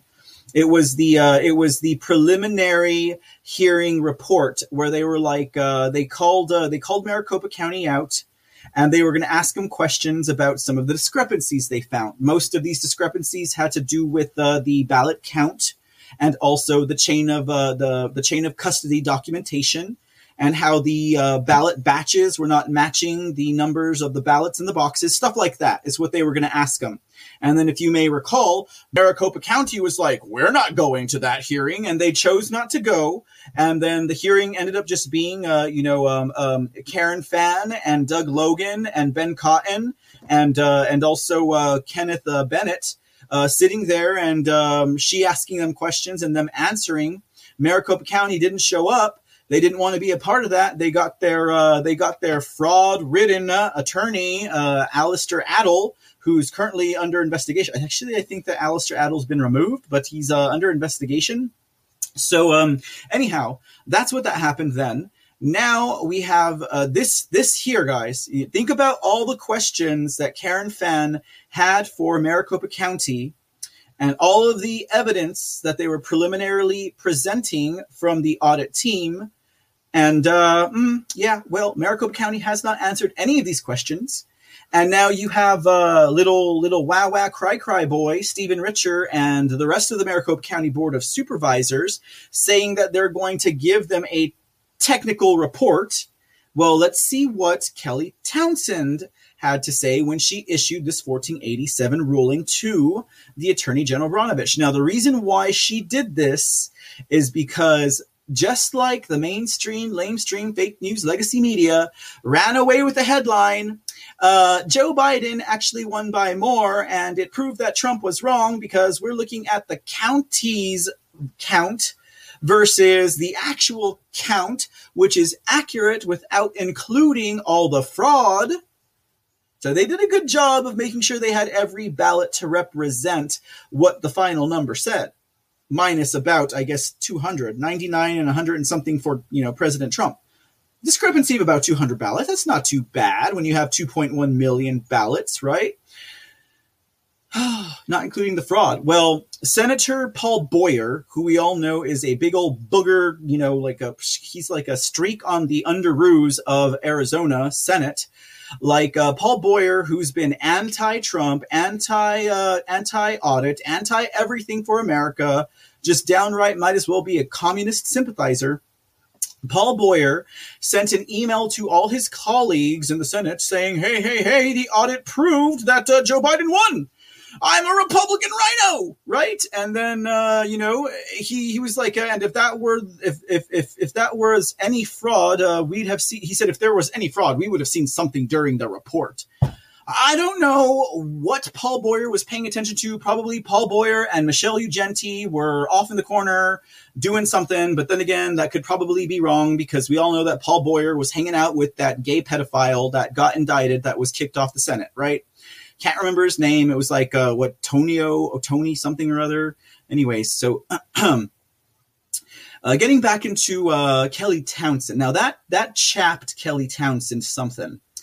And uh, Kelly Townsend responded this way. Uh, this is either off her Facebook or her Twitter, not an official statement, uh, but she did say uh, perhaps this is a little late for him, However, I have chosen to submit a 1487 complaint to the Attorney General's office asking for a formal investigation into the unanswered questions that were raised by the summer audit preliminary report, as well as last Friday's final report because this is a 1487 request, it is required by law for these questions to be investigated and answered within 30 days. Keeping in mind that little cry cry wow wow Stephen Richards like uh, it's going to take us some time. It took them five months, right? Okay, well we'll see if you want to lose some money in your county, Stephen Richard, and have your entire constituency blame you for it. Um, she says, I did ask a multitude of questions. However, I believe we already have the answers that were obtained by the audit committee. It should not take the full 30 days, but if it does and takes longer, I will reissue a new 1487 to reset the clock for the information for more time consuming issues. I am not satisfied with unanswered questions and unreported issues. I want to know what laws were broken, who broke them, and who will be held accountable. So this is already in the office of the AG. Is the AG addressing this? I don't know. But just so you guys know, she issued this 1487 prior to the AG telling Maricopa County Board of Supervisors to retain all of their documentation. Um, now, the uh, 1487 and the questions that Kelly Townsend had for the Maricopa County Board of Supervisors, and keep in mind, guys, this is all documentation that they should have on hand. They should not need to conduct an investigation. They should not need to go in and ask questions, or you know, at the most, maybe uh, go through some computer files and dig through some paper files. But all of this should be at their disposal specifically Stephen Richer as the uh, county recorder and the county clerk, who typically is uh, heading up elections. He should already know this stuff off the top of his head. Now, there are a lot of questions on this 1487 request. There are a lot of questions. Like, I'm like, dang, those are a lot of questions. But um, I highlighted some of uh, a few questions I thought, you know, were worth uh, pondering. Um, who were the suppliers of paper for both Runbeck printed ballots? And you guys remember Runbeck is the election service agency that we talked about a couple of episodes ago, uh, who receive the uh, list of voters, print the ballots, and uh, send them to the post office to be mailed out. She wants to know who were the paper suppliers for them and on the day of the election um, ballots of any kind. She wants to know if Dominion supplied any paper for those ballots. She wants to know if they did to please provide purchase orders to show where the paper came from and if it made the standards of the statutes of the state of Arizona. Um, she wants to know if at any time, if any precinct needed to buy paper that ran out on election day, and if so, which precincts ran out of paper, and where did Maricopa County uh, procure additional paper? And who was responsible for supplying that paper, and do we have an explanation to why it ran out? Uh, Maricopa County said they used vote secure paper by Roland. Please provide purchase orders and which vote secure paper that was used, where, and when. And as a member of the Arizona Senate, she also received information regarding irregular ballots that were inserted among the other ballots. She wants to know if these ballots were being logged and tracked in official logbook and uh, wants them to report back on how many of those anomalies were found and what the logs say about them. Additionally, she wants to know where the vote tallies were on those ballots. Um, in regards to signature and um, envelope issues, she wants to know if Maricopa County fulfilled statutory requirements for signature verification on all counted ballots, including the official canvas, the one that uh, MSM and everyone's running away with, their panties down their legs. She uh, also wants to know about signature issues and whether or not they were reported in the recent audit conducted by the Senate um, because she said in that report it included the following problems. There were completely blank signatures that were accepted in the vote. There were nearly blank signatures that were accepted in the vote tally. And there were also scribbled signatures that did not match envelope to ballot included in the county tally. Okay. Um, what else are we looking at here? Uh, duplicate ballots. Uh, she says uh, in the Dr. Shiva presentation of the Arizona audit, it was reported that there were 17,322 duplicate voter envelopes submitted in the final canvas of the elections. She wants to know A, what is the party affiliation of those voters? And can we contact them and ask them whom they voted for? And I don't know if they can do that because I think that's already like a violation of what? Merrick Garland's DOJ rules. Anyways, and then the other thing she wants to know is did they knowingly submit too many ballots and will they be held accountable? If so. Um, and also, why were these voters allowed to keep their duplicate ballots or their duplicate votes as part of the official canvas? 17,322 duplicate votes. Why did Maricopa County allow those duplicates to stay as part of their official tally? And she wants to know who is responsible for removing the duplicates and if they will be held accountable. Chain of custody. She wants to know, she wants them to provide evidence that all chain of custody documents required by law were adhered to and preserved for inspection and audit. And if those documents do not exist or are not available, she wants to know who is legally responsible for that failure. Data security. Um, the elections procedure manual requires that the application shall provide distinct security roles with separate usernames and secure passwords for each user or station. She wants them to provide evidence that require that uh, re- she wants to provide evidence that that requirement was followed in Maricopa County as it relates to all login and password requirements system wide. Internet history.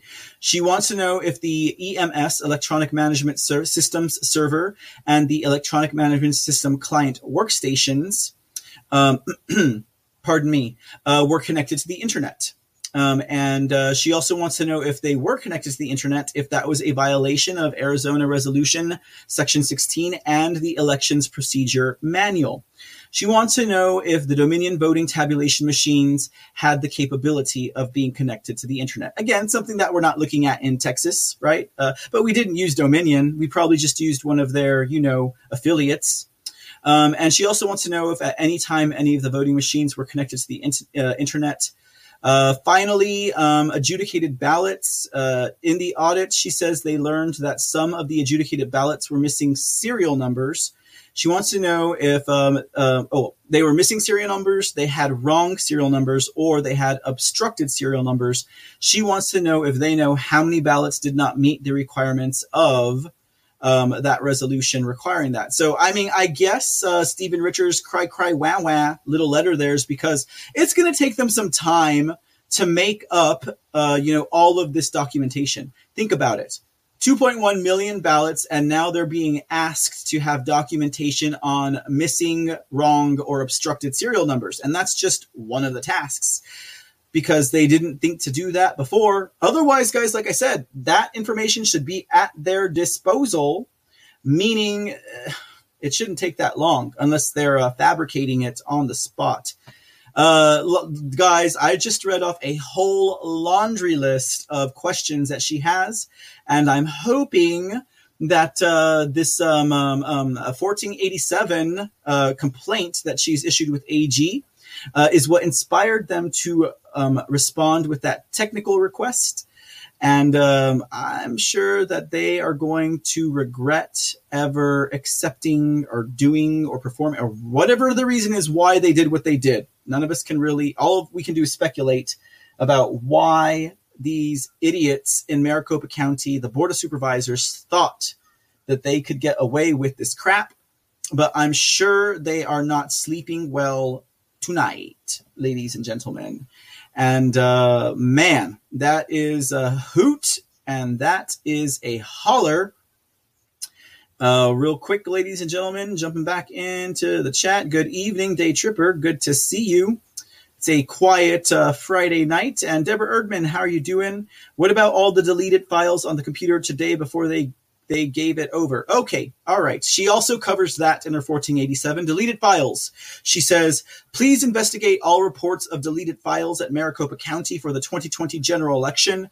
The county has explained that these deleted files were regarding a different election and were being archived. Please verify the validity of this information. Also, please provide proof these files exist in archive. Also, did the auditors or subcontractors find that there was a program created to specifically remove and purge files of the 2020 election? If so, who implemented it? And that's what you've got right there. All right. Hey, WC Cranop. Good evening, sir. Are you the ghost or are you talking about someone else? Okay, cool. Awesome. And Deplora Laura is also joining us over at uh, Twitch. Good evening, Deplora. Good evening. Hey, I would never blame Foil for such a thing. I hope you told her hello for me. tell you what, Deplora Laura, anytime, uh, anytime you're over at uh, Foil, you better tell her Mr. C says a big ol' happy goofy hello, and I love you and I miss you. uh, and if we're good with that, it's a deal. Okay, cool. All right. So, uh, you know, WC Cranop, it's so funny that you just dropped into the chat because we're about to have a swamp creature viewing. I don't know what it is about you, WC. You just bring out the swamp creatures. okay, guys. So, what I'm going to play for you guys right now is going to be an interview with none other than the uh, uh, loathsome Katie Hobbs, the Secretary of Snakes over there in Arizona. Uh, just to give us an idea again of this entire narrative that these liberal lefties run with, okay? Like these swamp creatures who lie to everyone till they're blue in the face, I want I want you guys to see this. Now, this is an this is off of MSN or uh, MSDNC. This woman is probably going to be the next Rachel Maddow, and she'll probably have more credibility because she don't have an Adam's apple and she doesn't look like a dyke. But to be sure, she's got all that vigor and vim and all that dedication to her paycheck, right? And uh, anyways, let's see what she because listen to what she says because you guys know when you're out there in the field when you're out there in your day to day IRL in real life and you're talking about the Arizona audit, this is what you will hear the zombies say. And so we shall refute them, but with this example. Oh, hey, where'd y'all go? No, just kidding. I'm just uh, reconnecting my uh, thing here to make sure you guys get the ultimate in sound quality. There we go. Okay, here we go, guys. Hello, everyone. I'm Alicia Menendez, and we begin with Fraudit 2.0. Donald Trump in Georgia this hour, stumping for a former NFL running back and possible 2022 Senate candidate, Herschel Walker, who hopes to unseat Raphael Warnock. Given the former president's relationship with the facts, we're not going to be carrying his speech live, but we'll bring you updates if warranted. One thing that is clear he will work to further his own big lie about stolen elections and unproven voter fraud. Despite that election audit in Maricopa County, Arizona, wrapping up and yielding the kind of results no Republican should want to promote, not just because of the shady process by which it was conducted, but because it found even more votes for President Biden, confirming what we already knew. Donald Trump lost Arizona. Here's how cyber ninjas revealed the news to state election officials. If we take a look at the presidential race, um, Trump actually loses 261 votes from the official votes. Um, Biden gains 99, and Jorgensen loses 204 votes. Um, and again, um, these are all you know very small numbers when we're talking about 2.1 million ballots. These are very small discrepancies. Pausing it there. Okay, you guys noticed of a three-hour hearing this is the sound clip this is the sound bite this is the this is the cherry picked portion that everyone's going to run away with their count matched up with the county's count so just like all the other fraudits that Wisconsin does that New Hampshire did that Georgia did that Michigan did that all of them did right all they did was recount the ballots to make sure they added up to their official count ooh that's not an audit, that's a recount, okay? Now that is that's the piece that they're running away with. So when you hear the zombies out there say, "Oh, but um, it showed that Biden won," or "Oh, but um, um, the audit showed that the counts were similar," that is the talking point that they are running wild with right now. And that woman said it pretty clear compared to everything else I've read uh, to understand. But uh, just so you guys see it, just so you guys hear it, just so you guys know how to fight that talking point.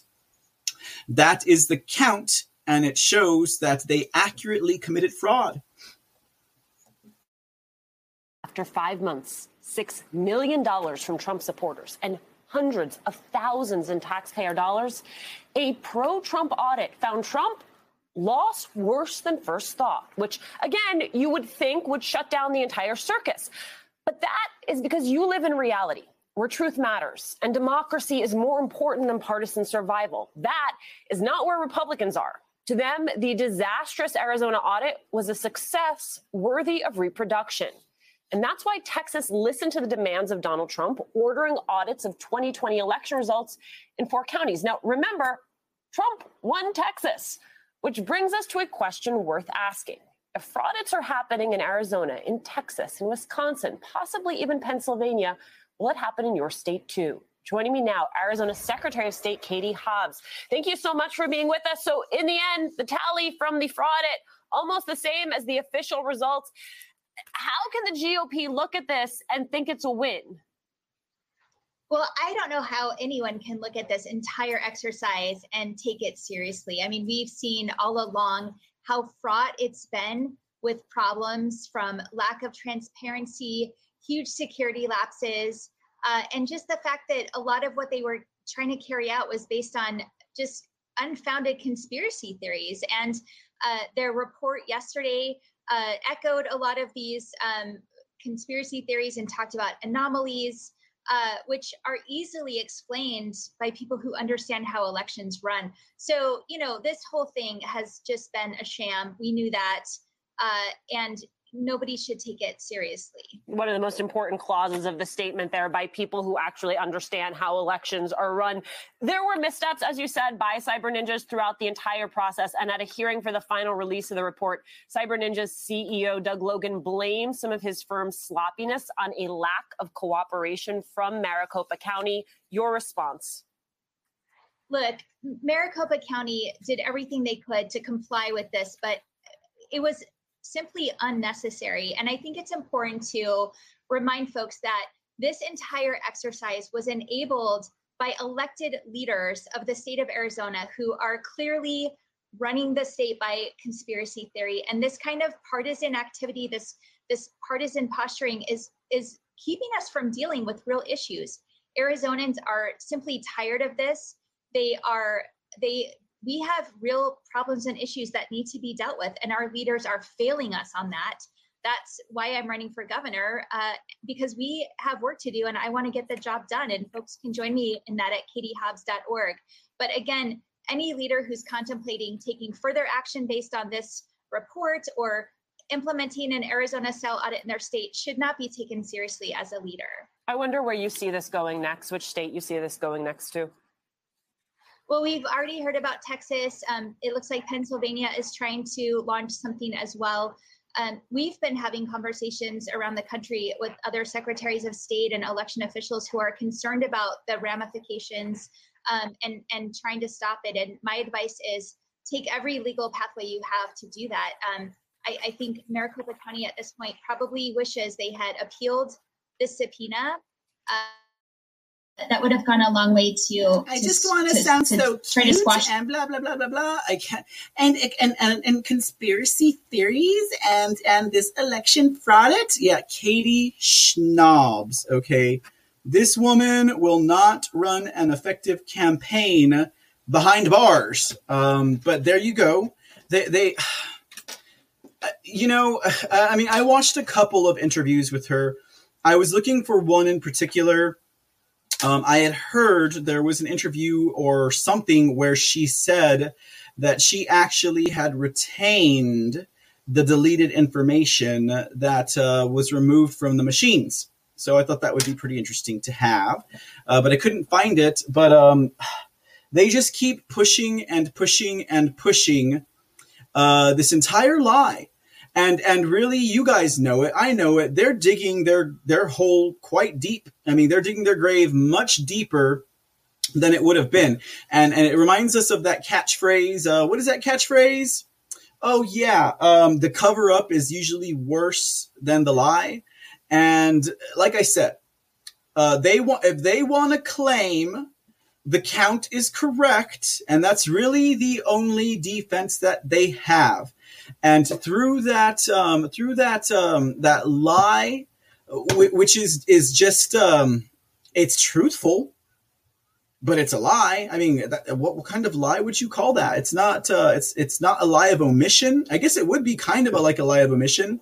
Yes, the, indeed there were this many ballots, uh, but uh, no one needs to pay attention to the fact that you know three to four hundred thousand, if not more. I'm hearing. I mean, I was pretty fine with three to 400,000 of those ballots being fraudulent, but now I'm hearing numbers upwards of 700,000 as being fraudulent. So, um, yeah, I guess we will see where that goes. Um, but they've, uh, to me, they've, they pretty much, ah, shut up. To me, they've pretty much, um, they pretty much, uh, put that nail in their coffin for themselves, you know, because they are, uh, they are admitting the number which in the end is the number that includes all the fraud. But uh, they're also, I don't know, if you ask me, that also shows intent. They are intentionally trying to defraud because that is an intentional lie, and they have they have admitted to it. And that's just me, and my opinion.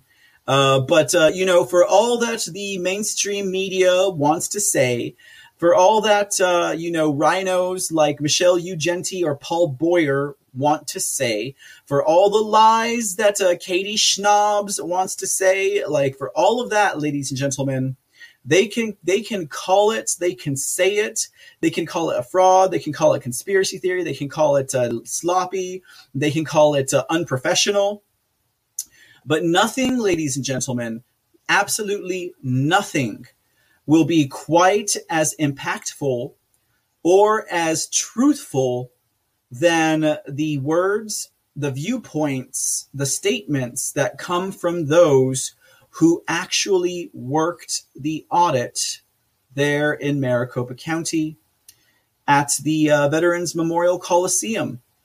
And uh, with that in mind, guys, uh, you know, we uh, have a brief video to share with you all in which the Arizona audit volunteers actually talk about what they saw while they were working the audit. Now, keep in mind that during the time of the audit, they were on a, um, a silence. Uh, they, they, they could not speak. It was uh, it was uh, they had to sign a waiver in, in, which they could not share any type of information. And um, well, uh, along with those non-disclosure agreements, that just meant that um, the security and integrity of the audit would move forward. But now that the audit is complete, the volunteers they are a talking. So I would rather have a first-hand witness uh, to this, and I would rather listen to them rather than uh, you know having someone like uh, Katie Hobbs and the mainstream, lamestream, fake news, legacy media spill their lies out. Heck, even more so than Karen Fann. These people were there on the ground as it happened, and uh, we're going to check that out right now. Uh, now, just so you guys know, um, I will, for the podcast listeners, I will read uh, the words here, and then, uh, you know, I, I, won't read when they're not there, the words. Okay. All right. So, because uh, uh, there are some words, ladies and gentlemen. All right. Let's go ahead and get this going. Okay. And I will also remove the banner. All right. So, uh, here it goes.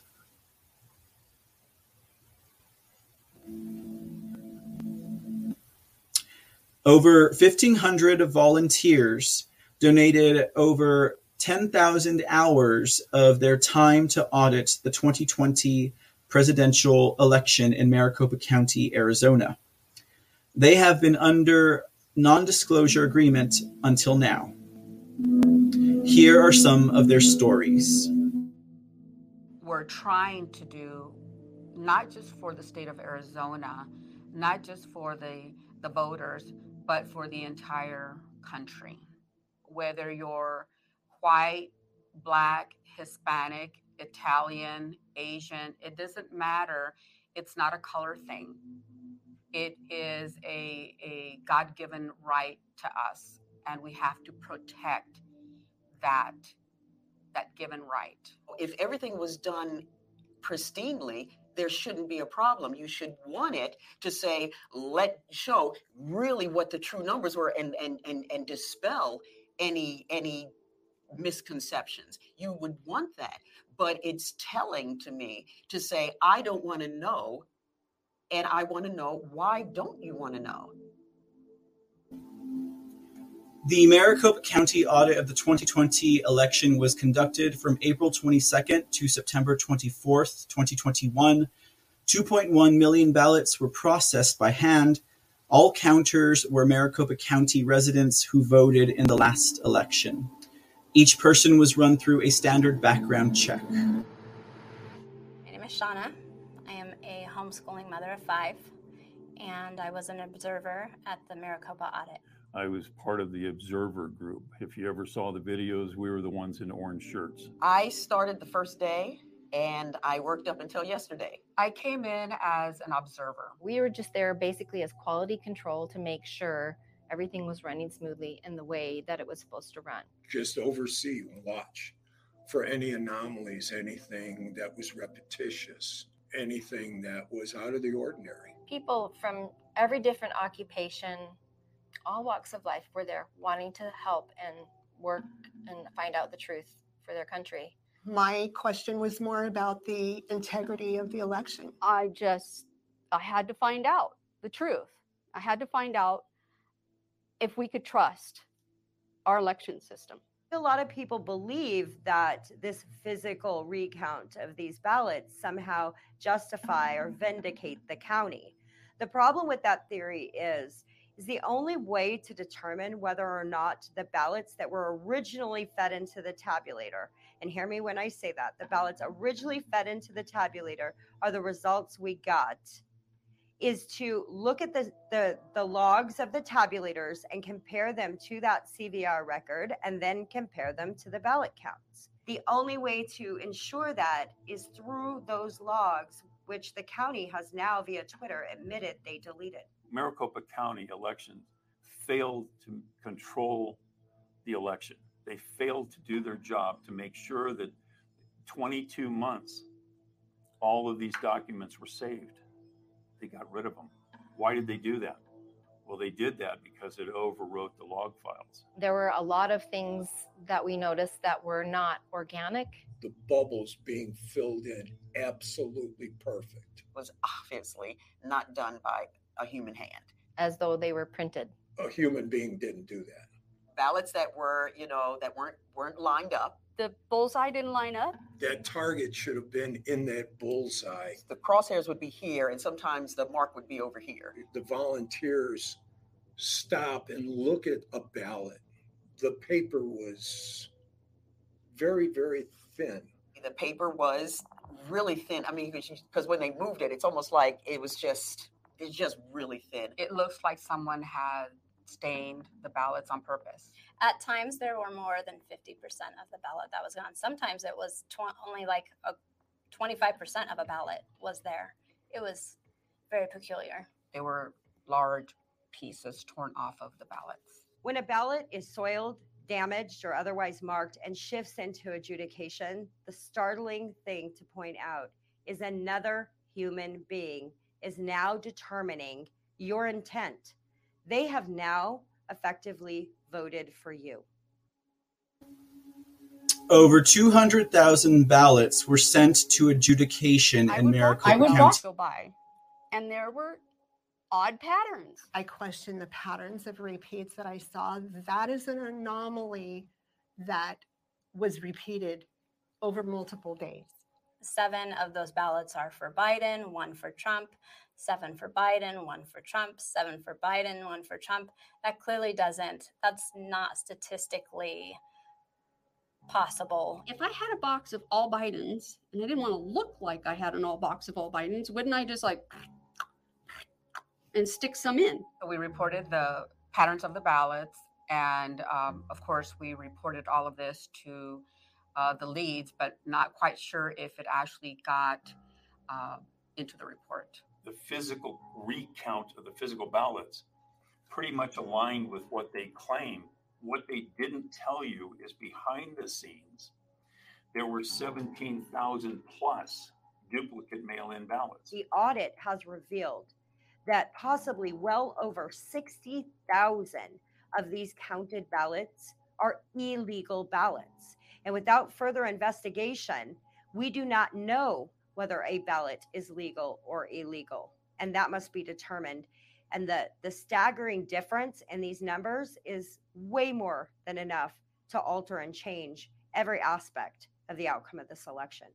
We've had something very unique in this country, and that we have freedom, and that we get to decide who our president is, who our vice president is, who our elected officials are. We get to choose. Your vote is your single most important right on earth here in the United States.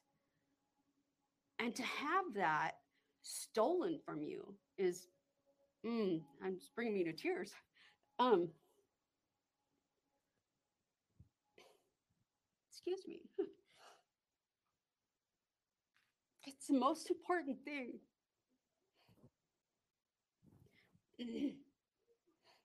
the most important thing that we could do. There were 57,000 ballots with serious issues identified. The presidential election in Arizona was decided by 10,457 votes. The audit in Maricopa County proved that the margin of error was greater than the margin of victory.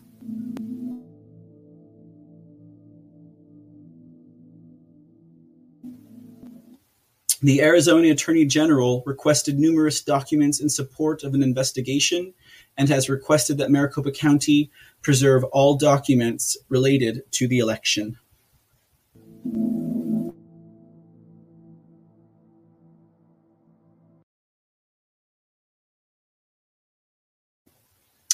What do you guys think about that? That is some strong testimony. And uh, uh, to be quite frank, I mean, that's what I'm talking about. Like, nothing, nothing else matters per se. Um, I mean, obviously, right? But um, when we're talking about, you know, uh, abortions, even even the Second Amendment, even the sacred sacred First Amendment, guys, our vote, our vote, literally, in all symbolism and metaphor, and even even straight up, realistically, represents our freedom and our sovereignty. And if they take that from us, this is why I railed so hard against Chip Roy yesterday, because the man's all about, you know, 2A against red flag laws, you know, all that good stuff, but he thinks that uh, the federal government, Texas, should, should submit to them when it comes to our vote. No, that is so important. And uh, I can understand why. Um, I can understand why some people will get emotional over it you know, because it's it's literally it, it is literally paramount to anything else. Anything else. If we don't have a vote, we don't have why why even bother fighting for anything else? So uh, it's a huge huge deal, guys. It is a huge deal, and uh, that is some that is some very striking testimony. Uh, you will not hear it clearer than from anyone else unless they worked themselves on that audit floor. You know, those people, those brave people who are now who are now encapsulated into the history books as having participated in such an event um, they will never they will never forget they will never forget that experience and um, I don't know. I don't know. I don't know what else could come of them or, or that, but uh, very, very, very, very striking testimony. Very striking, guys. All right. Anyways, I hope you guys enjoyed that. I thought maybe you guys might have seen that stuff. Uh, I've seen that already, but uh, that broke, uh, that came out today. So I just thought I'd share it with you guys um, in the face of all of these lies and uh, false narratives that the mainstream media is trying to uh, plant onto everyone else and uh, their lies. Uh, but we are going to continue this. We're continuing with the voting, the the importance of the voting. We're almost there, guys. We're almost there at the end. I promise you. We won't be too much longer. I try, y'all. I try. Uh, but thank you for hanging out. Thank you for sticking around and being part of the live audience. It's much appreciated.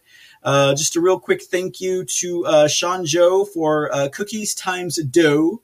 Um, and then also uh, Just V, thank you for gifting the ship. Uh, come on, everyone. Mr. C has to get to Vegas. Thank you, sweetie. I appreciate that. Yeah, don't forget, guys. We're doing a little kind of a fundraiser this week, probably through tomorrow. Uh, just to help um, um, donations to help us uh, while we're in Las Vegas uh, covering the Forgotten Country. Uh, Patriot Double Down, thank you just to be for the ship. WC Cranop, thank you for the fleet. WC, thank you so much. You guys don't have to do. I appreciate you and uh, I see your ship and raise you a fleet. Ah, don't start that now. the next thing you know, we're gonna have a cookie fight. Uh, everyone's gonna be tossing their cookies. It's been a minute since we've had a uh, a food fight in the cafeteria, right? Anyways, Sean Joe, thank you for the cookies as well. One, two, and three, much appreciated. And uh, Lois, thank you so much uh, for um, um, uh, sending some love over to the Cash App. Um, I, I, do appreciate uh, your support. And uh, like I said, guys, it's it's all for the purposes of this show and broadcast. This this channel, Mr. C TV, the Mr. C channel, uh, and all of the different shows that I produce. Uh, we'll be doing Mr. C in the Dark tonight after the show by a few hours, depending on how quick I get off the screen. It might be less than that, but we'll be back either way. And uh, I'm sure it'll be a fun program slash show slash broadcast for you all. I always have a good time with you guys. And uh, it's great to be, uh, it's great to have you as part of the audience. Um, but yeah, yeah, those people who actually work that audit, man, that is some powerful stuff. That is some powerful stuff. If you are listening on the podcast side, you need to get your butt over to Pilled.net or the foxhole app and look this episode up so you can check that video out. Um, or you could find it on Rumble. but either way, either way. Okay, so here, uh, okay, two more stories. This next one is a brief one, and then we're going to get into Sidney Powell. Now, the Sidney Powell one is quite a, a whopper, guys. I'm telling you guys, it's quite a whopper.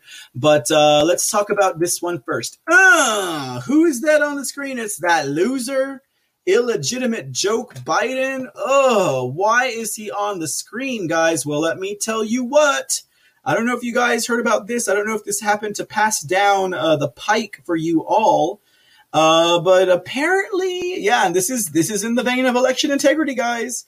Apparently, apparently, uh, uh an investigation finds that uh, this here loser illegitimate joke Biden, pedo Joe, creepy Joe, slow Joe. Um, I don't know what is what else do they call him? Crabby Joe, like uh, slow Joe Hayden Lion Biden. He may not even have won his election in his own home state of Delaware. Did you guys hear me there? Did y'all get that? Have y'all heard this? Is this an old story? Is it old news? Should I just skip this one and go straight to Sidney Powell? You tell me. But uh, it appears that there has been some election fraud found in the state of Delaware that calls into question the legitimacy of the vote he received in his own home state. Where is this coming from? Is this October 1st? Are we officially in Red October? Uh, I mean, uh, because we did not even have this on our radar, satellite, or our compasses. like, where did this story come from? Were they just waiting for October 1st to drop this on our laps or what? Apparently, uh, Delaware saw massive fraudulent votes being submitted in the 2020 election and nursing homes that had way more votes submitted than people who live there according to the uh, 2020 Delaware United States Senate candidate Lauren Witzke. And also a memo that came from an organization called Patriots for Delaware. Now, guys, this has been far off the radar. Okay. This has been way off there. Like, I don't know where this comes from. But uh, this is crazy, guys. This is insane. Okay, so let's look at this real quick. And we're going to go through this. Now, this is the memo that was uh, submitted from Patriots for Delaware Freedom, Integrity, Education, Action. And uh, the title of this memo is What Happened in Delaware's 2020 General Election. Who, who could have known, guys? Let's check it out. Uh, it says uh, Patriots for Delaware held a public meeting on September 28th where they relayed some initial findings in reference to their 2020 election canvass that have raised more questions than answers. Not only did dead people vote, there also seems to be a high number of votes coming from some nursing homes who don't have nearly that many beds. There are 296 votes that came from a nursing home with only 94 beds. That's 315% votes coming from a facility that is rarely at full occupancy. There were several other nursing homes that reported over 100%, while most facilities in the state reported anywhere from 0 to 75% votes in relation to available beds. Where are all the people that voted from these nursing homes? How could the nursing homes have been that full occupancy wise given the COVID 19 protocol that was to lock the facilities down and keep our elderly socially distanced and quarantined. It was also revealed that hundreds upon hundreds of votes from uniformed and overseas citizens had a mailing residential address listed as the addresses of the three county election offices in the state. The election law clearly states that these particular voters' addresses uh, should be listed as their last residential address. People don't live at the state owned Carvel building in Wilmington. Are these votes legal? Another subject that is called into question is the voter rolls. Almost 30,000 voters were added to the voter rolls in the months leading up to the November 3rd election. Oddly enough, over 11,000 of these voters were removed from the rolls in August 2021 alone. The state only provides month to month data on voter registration totals. Any added or removed voters on a day to day basis would not be apparent in the month to month data. Why were so many voters added to the rolls starting a few months before the election? And why are they now being removed? Why would 11,000 people unregister to vote in one month? Were the election offices cleaning up their voter rolls? If so, why wait until after a historic election to remove voters? Lastly, is the astronomically high 47,205 ballots sent into adjudication? That amounts to 25% of all mail in absentee ballots cast in the state. The FEC, Federal Elections Commission, allows 0.0008% of ballots to be sent into adjudication.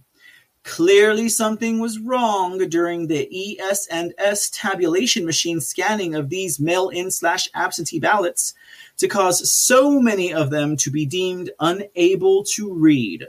Furthermore, according to Delaware's election law, each ballot needed a Republican, a Democrat, and an election judge to view them and decide the voter's intent.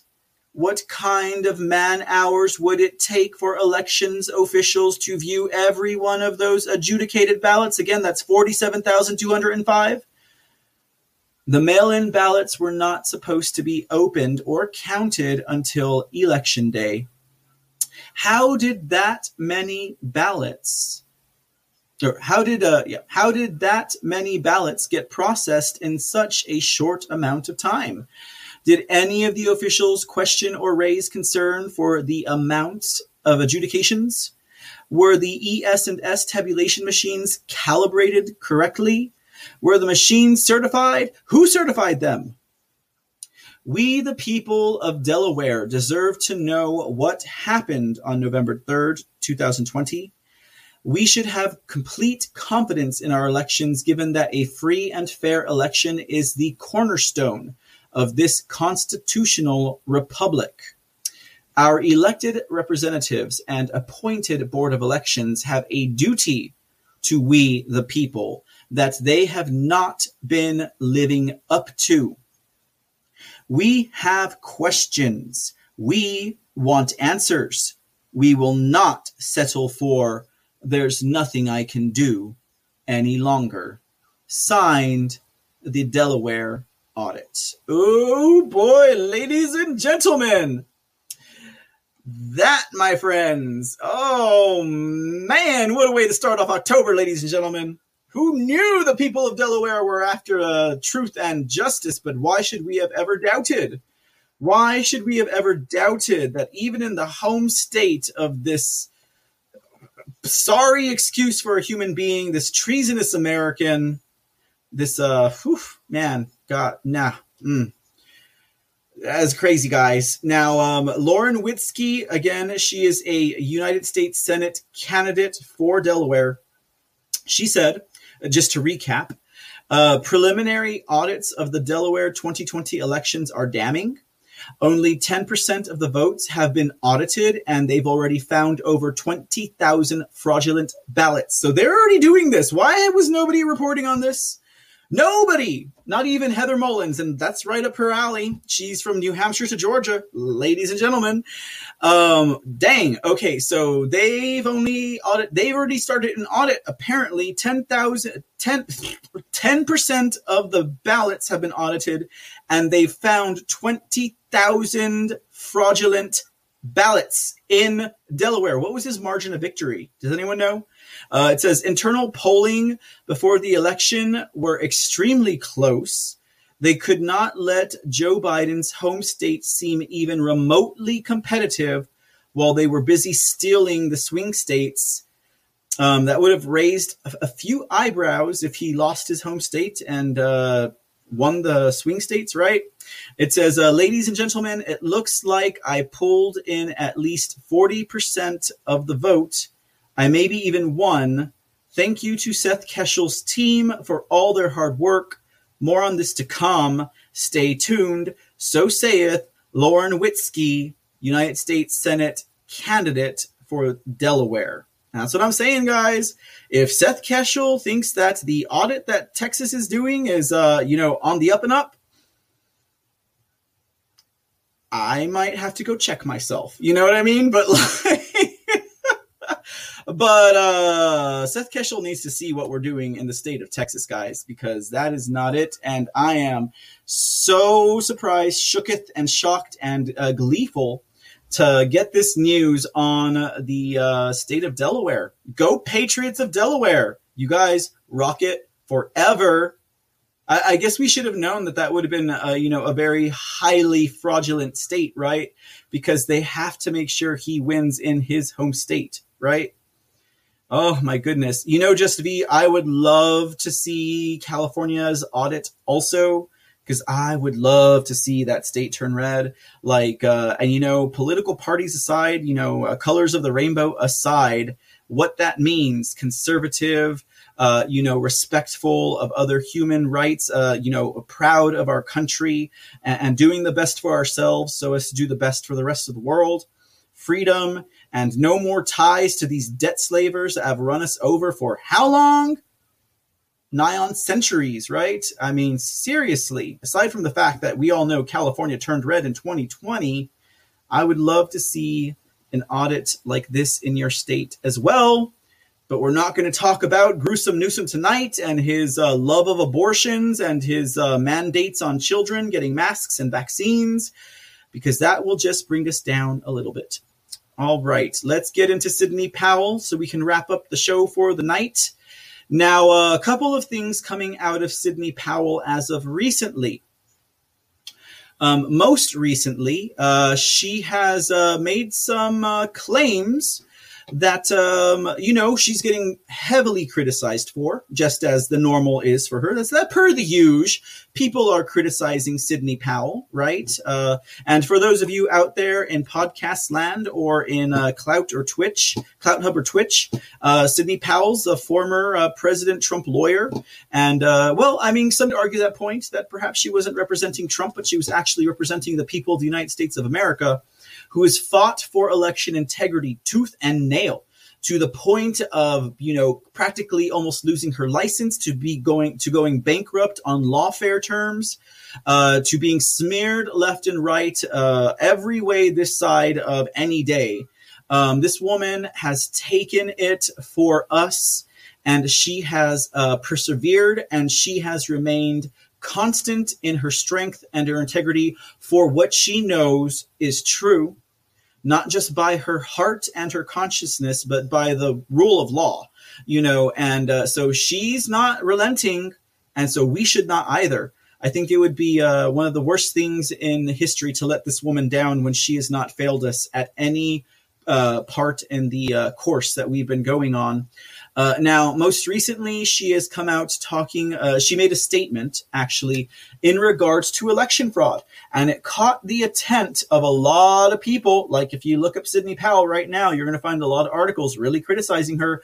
Uh, something to the effect of, oh, Sidney Powell now says that uh, all the intelligence agencies knew that there was fraud. Sidney Powell now says that all your state representatives have known and knew and have known that there was fraud. She's blaming all of them. And also that uh, Sidney Powell is including, uh, you know, the armed forces in this entire conspiracy against the American people and the fraudulent election just to boost the ego of President Trump. In fact, let's take a look at the statement. All right, here we go, guys. We're almost done. Let me take this off here. I'm going to expand this just a little bit. I mean, I'm going to read it for you guys anyways, because I don't think that's going to show. Uh, really, really, really tiny writing. Okay. It says, uh, this is from Sidney Powell. And it says right here breaking news, they knew and they know, including key government officials and lots of dirty politicians. Your votes have been stolen with algorithms and computers since 2000. Okay. And it goes this way We are sending you information urgent to your understanding of what has been happening in this country as far back as we can trace it right now. We will flesh this out in more details as fast as we can. Right now, it is imperative that you all watch the following video and share it with everyone you know. One of the biggest questions I've had has been why has it been and is it so difficult to get people in power to see the fraud in this and prior elections? Why do they just issue blanket denials of no evidence when there are mountains of it? Why do they turn a blind eye? The answer to that question is now obvious to me. They all know. They have long known. Countless politicians entrenched in power have known for years the votes are manipulated by powers that be, not according to the will of the voters. Just imagine the billions of dollars in the campaigning election industry alone. The RNC, the DNC, that is all a sham. Our votes are not deciding our elections. Nefarious people, communists are. Witnesses, including one brave whistleblower who created an algorithm to rig an election, have told government officials for years the criminal conduct there also ties into a CCP spying operation that was exposed but left essentially untouched.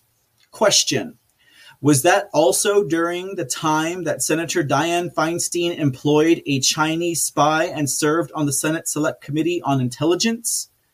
Now, with the help of great patriots, we have found additional evidence of their direct knowledge, as reflected in the video attached to this affidavit.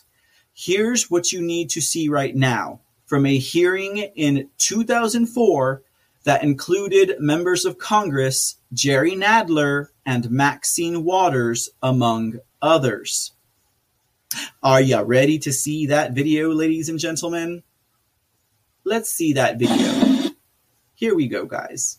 Fun stuff. Good stuff. You'll enjoy it.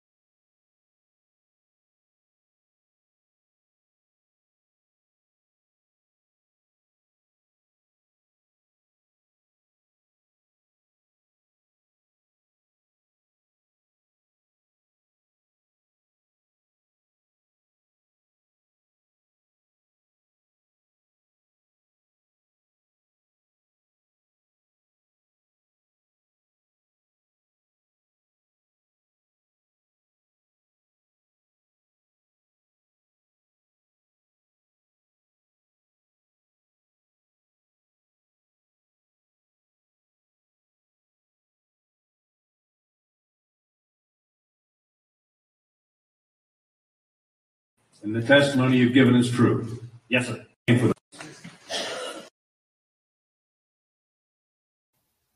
I apologize, guys. We're rewinding it. We're rewinding it. Give me just a sec.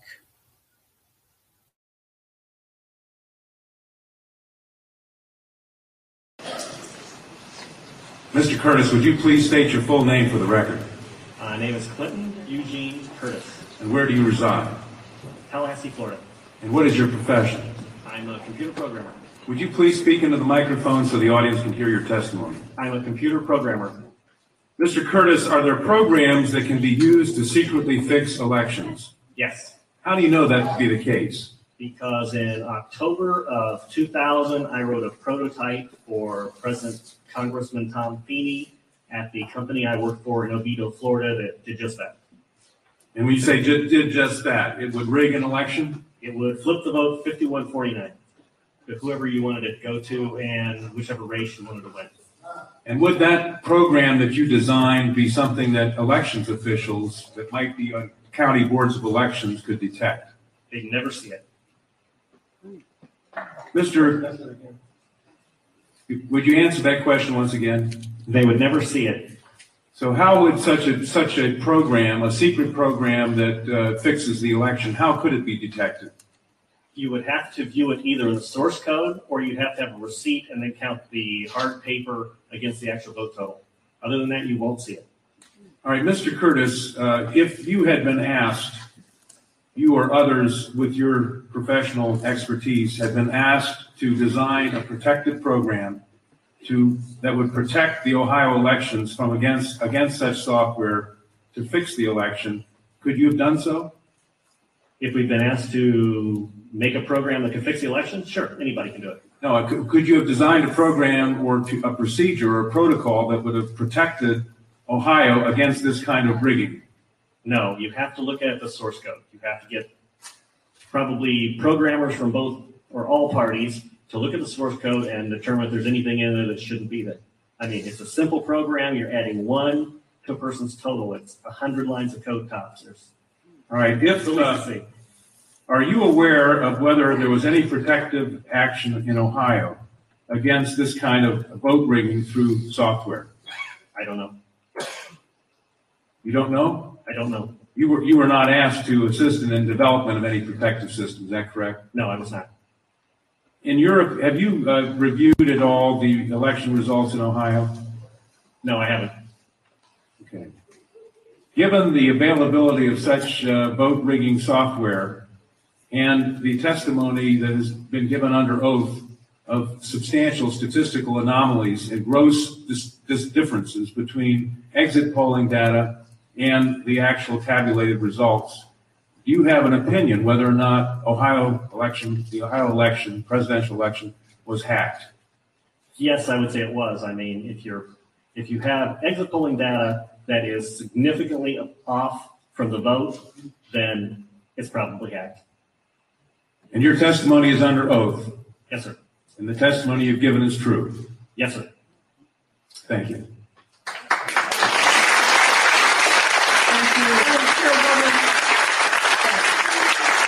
Congresswoman Stephanie Cavazos. Councilwoman Waters and I have the same question. Back to the podium. Who did you say you were asked to prepare? I was asked by Tom Feeney. He's now a congressman. At that time, he was uh, Speaker of the House of Florida, Yang Enterprises, which was the company I work for, lobbyist, and their corporate attorney. Wore a lot of hats. And at the time, he was the Speaker of the House of Florida. Is that what you said? Yes. Okay, thank you. Congressman, you saying he was the, the lobbyist for the voting machine company and at the same time he was Speaker of the House? I don't know what the voting machine company, if he was a lobbyist for Yang Enterprises. We had NASA contracts and And Yang Enterprises did what? Computers? computers. Okay, and he was your lobbyist, your He was company's the lobbyist. lobbyist for that company, yes. And he asked you to design a, to see, to design a code to rig an election Yes, while he was Speaker of the Florida House. yes, This was during or previous to the 2000 election? yes, uh, October into September. And did he ever express why he wanted a code to rig an election? No, I immediately assumed that they were trying to keep you guys from cheating them. So, so I wrote up the documentation of what you would look for in the source code, how you would make sure that you didn't get, you know, taken advantage of, make sure that all voting machines had receipts because that way you could back count the ones that looked a little funny. And I handed it. By receipts, you mean a paper trail? Yes, paper trail. And I handed that in to Mrs. Yang and said, here's your report, here's your program. And she said, you don't understand, we need to hide the fraud in the source, in the source code. Hide the fraud, not reveal the fraud. Not reveal the fraud because it's needed to, to control the vote in South Florida, was what she said. That's what she said. Your knowledge, to your knowledge, was this used? I have no idea. I, I was ready to leave. So so I retired and left the company. Your testimony a moment ago, I think you said just before you left, in answer to Congresswoman Tubbs Jones' question. that- Would you just repeat what you said in terms of uh, the, the uh, exit polls? Oh, the exit polls should not be significantly different than the vote. And if they were, you would conclude what? I would conclude someone's playing with the vote. Not with the exit polls? That's possible too. Okay, I was gonna Something, why something is definitely skewed. Something is skewed in one or the other about. Right. To select which one, you'd have to see where the problem is. Let me ask you one further question. Assuming for the moment that such software, that's what you call it, such software to, to rig a vote was used in one or more machines in Ohio or in Florida, could you today detect that if you looked at the source code? If you could get the machines and they have not been patched yet, I mean, once they get in and touch them, anything can happen. You can also set timers to do that, but then you see the timers. Then you'd have to take those machines, decompile them, which I couldn't do, but possibly a Microsoft, an MIT, something could do. You might, you might be able to see it. You might. Not necessarily, depends on how good they are at destroying what they had.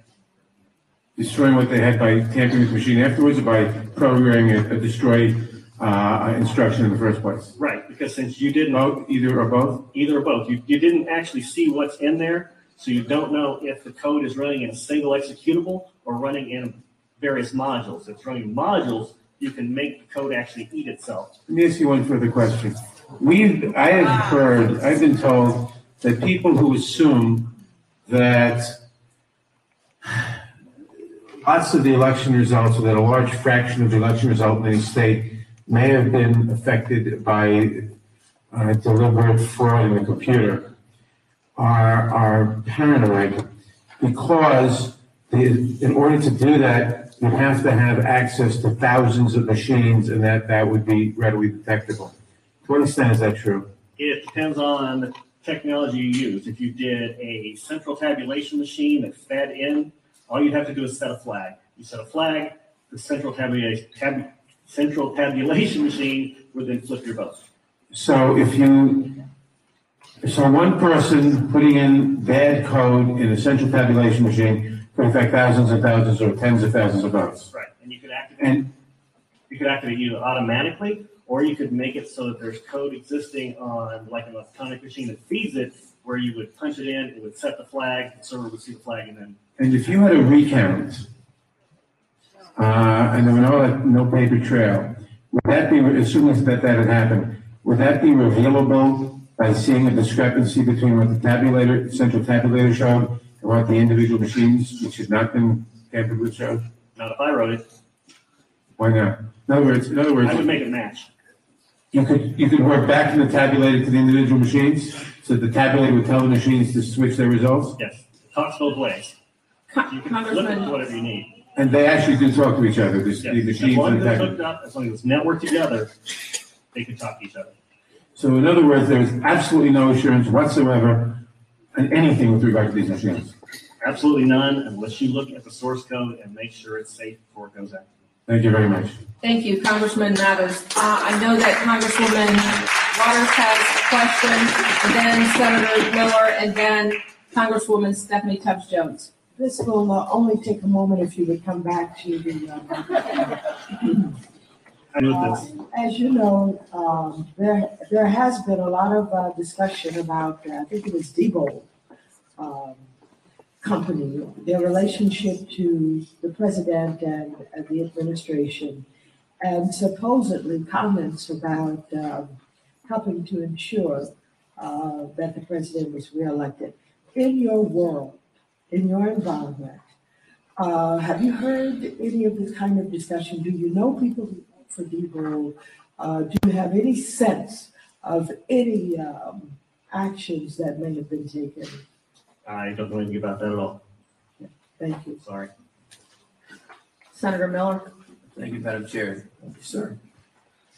I suspect people will attack you in terms of your credibility. Could you restate once again your, your credentials?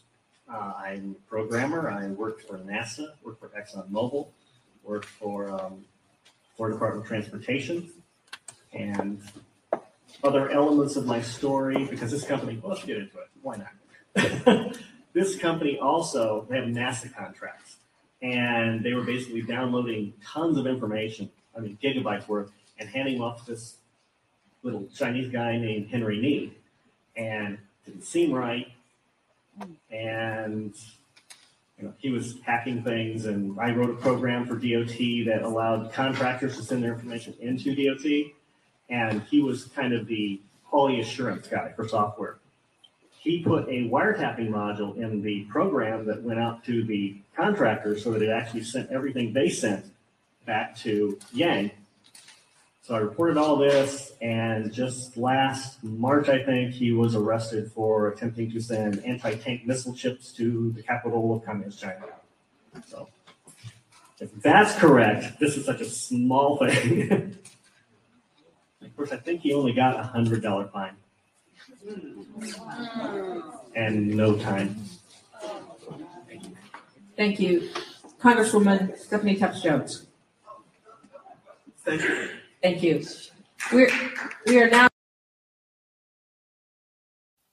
All right, guys. So uh, this video is from 2004, and this was a hearing where this, um, um, I guess, uh, computer tech guy who writes uh, script and also uh, writes, um, you know, computer programs was blowing the whistle on um, how he had created a program that manipulated the algorithms to flip the vote 41 uh, was it 40 4159 or whatever? It flipped the vote 5149 so uh, that's what this was. Now that's what that's what it says here from sidney powell um, from a hearing in 2004 that inc- included members of congress jerry nadler and maxine waters. We saw maxine. We heard nadler i call him waddles um, and uh, this that's basically this guy. I mean, that's what he was talking about. He was talking about how he did it, and he was blowing the whistle because uh, I guess he discovered that they were actually implementing the stuff. Now, as we know today, a program such as that is only one way that they use to flip the vote. And in fact, they talk about it a little bit more coming up. But uh, just to finish off um, um, um, um Sidney Powell's um, article here, she put, uh, let, me, let me go and expand that. Uh, she said, uh, We also have the Defense Department's own interest in patents for the very process that allow votes to be manipulated and change by unseen hands, and a patent for a process to predetermine an election, just as it happened in 2020. More on this in the next news blast we have truly been living in The Matrix, a movie I despised when it came out because of the difficulty it created in distinguishing reality from appearances. Sickeningly, the truth is it was more real than not. Stay tuned, much more to come. The truth will set us free, Sidney Powell. So she's disclosing in this uh, poopy, pants, poopy pants waddler. yeah. Poopy Pants Nadler. I know. Yeah, I call him Waddles Nadler. You guys have seen him. You seen him waddling off the stage. Anyways, okay. Um, uh, so as I was saying, um, in regards to uh, what Sidney's saying here, she's giving you an example of how tech can be used to flip votes or for you know voter fraud. And as this man said, you would never detect it kind of like uh, you know Harri Hursti over there with the Diebold machines or Diebold machines up in New Hampshire area. All you have to do is uh, manipulate the uh, memory card, and no one would ever know the better. It doesn't matter what the uh, voters vote for, as long as you pre-program the script in that memory card to be your outcome. You're good to go. This man was describing the same thing in regards to writing script for computer programs. So what uh, what uh, what lawyer politician out there is going to say, "Show me a script of your computer program," and is going to sit down and look at a series of numbers and symbols and alphabet uh, alphanumeric characters? They're not. They won't even understand it. It's an entirely different language. Not that many. I mean, people can do it like I don't I don't know the official name. I guess they're like what cryptographers or some, some something like that. But it can be done, and so that's what this man was describing. Um, now, ladies and gentlemen, for your enjoyment, uh, we're going to listen to a an interview where um, uh, Stu Peters and also Sidney Powell go into this a little bit more, just to round out what we just saw a little bit more. It's a, it's she's dro- she's dropped a lot of information in the past few days over the course of the last uh, week or so. Um, so uh, just so we can all stay up to speed with that, let's check this out, ladies and gentlemen. Well, despite, despite, being, lied to, despite being lied about, the being. What are you? I heard of this. What are you doing down there, Stu? Get back up in your box, okay? Sorry, guys. I thought I hit the right oh, one. There we go. We'll get it. There we go. Okay. All right. Here we go.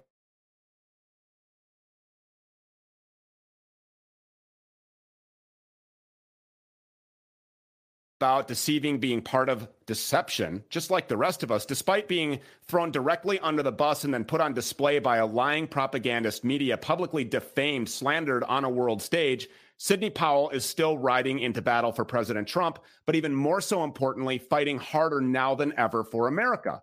She has a brand new article up on the website defendingtherepublic.com. You have to read this. I had no idea that any of this was going on. The article is entitled The Untold Election Case That Should Have Stopped the Coup Why Nancy Pelosi Had to Hurry on January 6th. According to Powell, on the very day of January 6th, there was a one last ditch legal effort that might have stopped the certification of disputed electoral states by the Congress, a legal challenge to the Electoral Count Act, a 130 year old law that governs the actual electoral college process. Now, this law gives both the House and Senate explicit roles in evaluating electoral slates, even though the 12th Amendment to the Constitution only gives the House a role in choosing the president. The Senate, as we know, is only involved in choosing a vice president. So Powell brought a lawsuit to overturn that law, but only filed it the afternoon of January 6th while a bunch of people were trampling through the Capitol in what later would be referred to as the Great Insurrection. Now, that insurrection might have played to her advantage by delaying the final resolution of the election, but then Nancy Pelosi won upped her by reconvening Congress and finishing the tally in the middle of the night. The next day, Supreme Court Justice Alito dismissed the case but according to Powell, it might have been different if that election wasn't already over. So that's Powell's big article for defending the Republic, but that's not all she's up to. Former Dominion voting system security professional Eric Coomer, yes, his last name is Coomer, is suing Powell, Gateway Pundit, and a bunch of other people and places over election cl- uh, fraud claims. And yesterday, Powell got the chance to depose Mr. Coomer for two hours. We'd love to learn more about that if possible. But if not, there's no shortage of other things to discuss when Sidney Powell joins us, which she has agreed to do so now. Thank you so much for being here. We appreciate it. Oh, thank you for having me, Stu. It's an honor.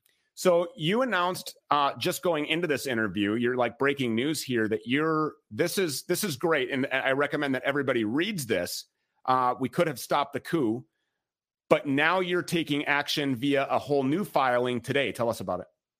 Yes, we are filing an answer to Dominion's $1.3 billion lawsuit against me. And we are going to file a counterclaim that I think your listeners will find a very interesting read. We are absolutely fed up with the lawfare that Dominion and its uh, uh, PR people and everyone else around it have been engaging in against me in particular. They've essentially used, excuse me, the lawsuit to slander and defame me and we're going to take action.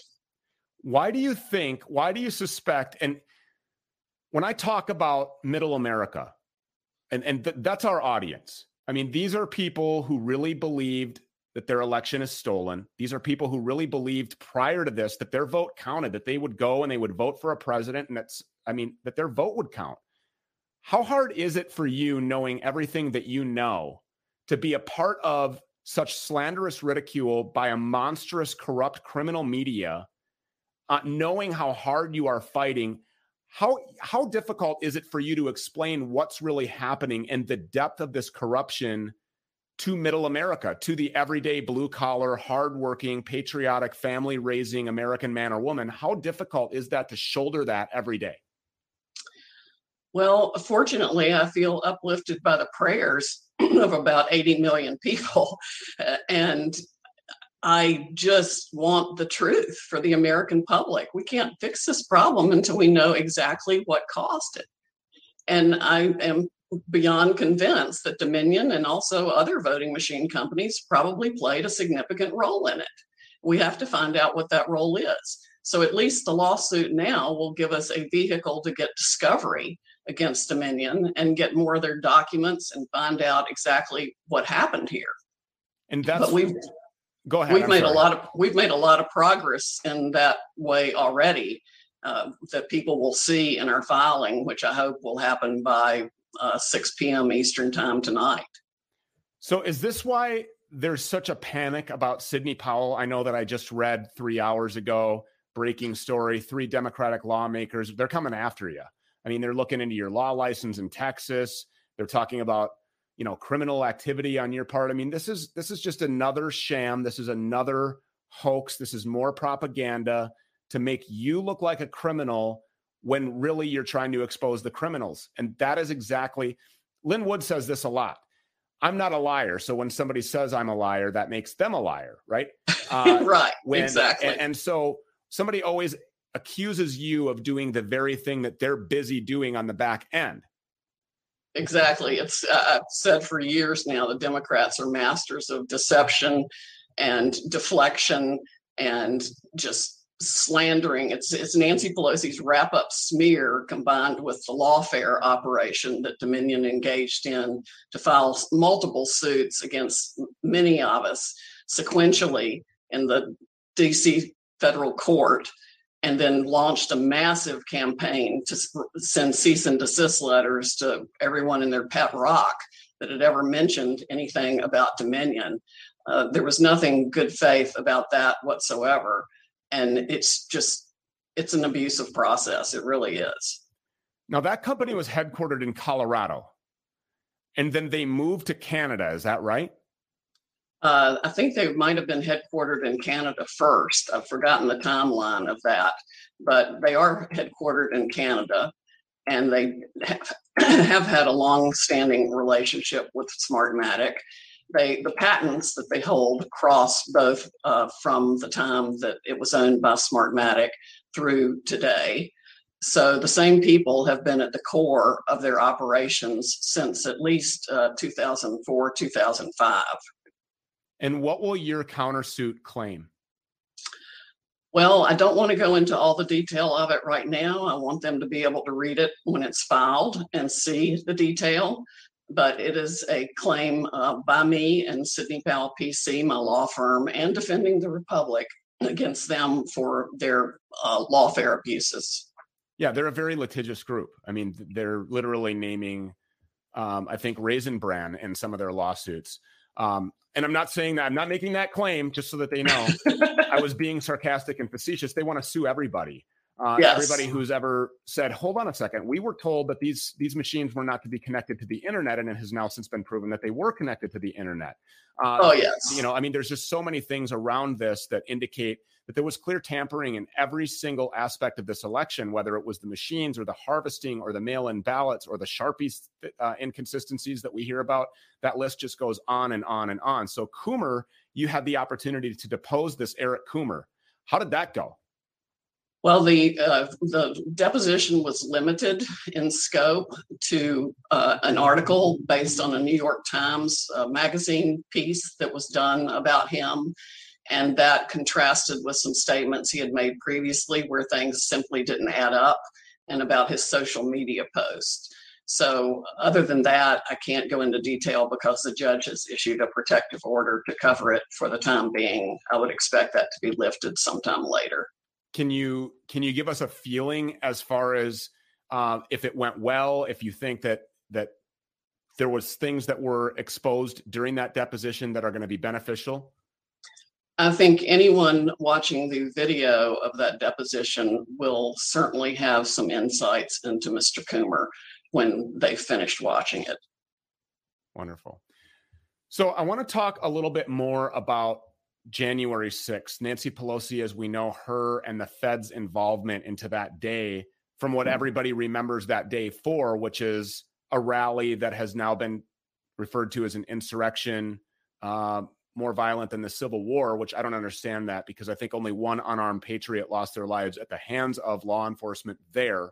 Uh, nobody else died, and I don't believe that the feds recovered any guns from anybody. So I don't know where this violent insurrection term comes from. But on that day, you were really busy doing something in this unheard, untold election case.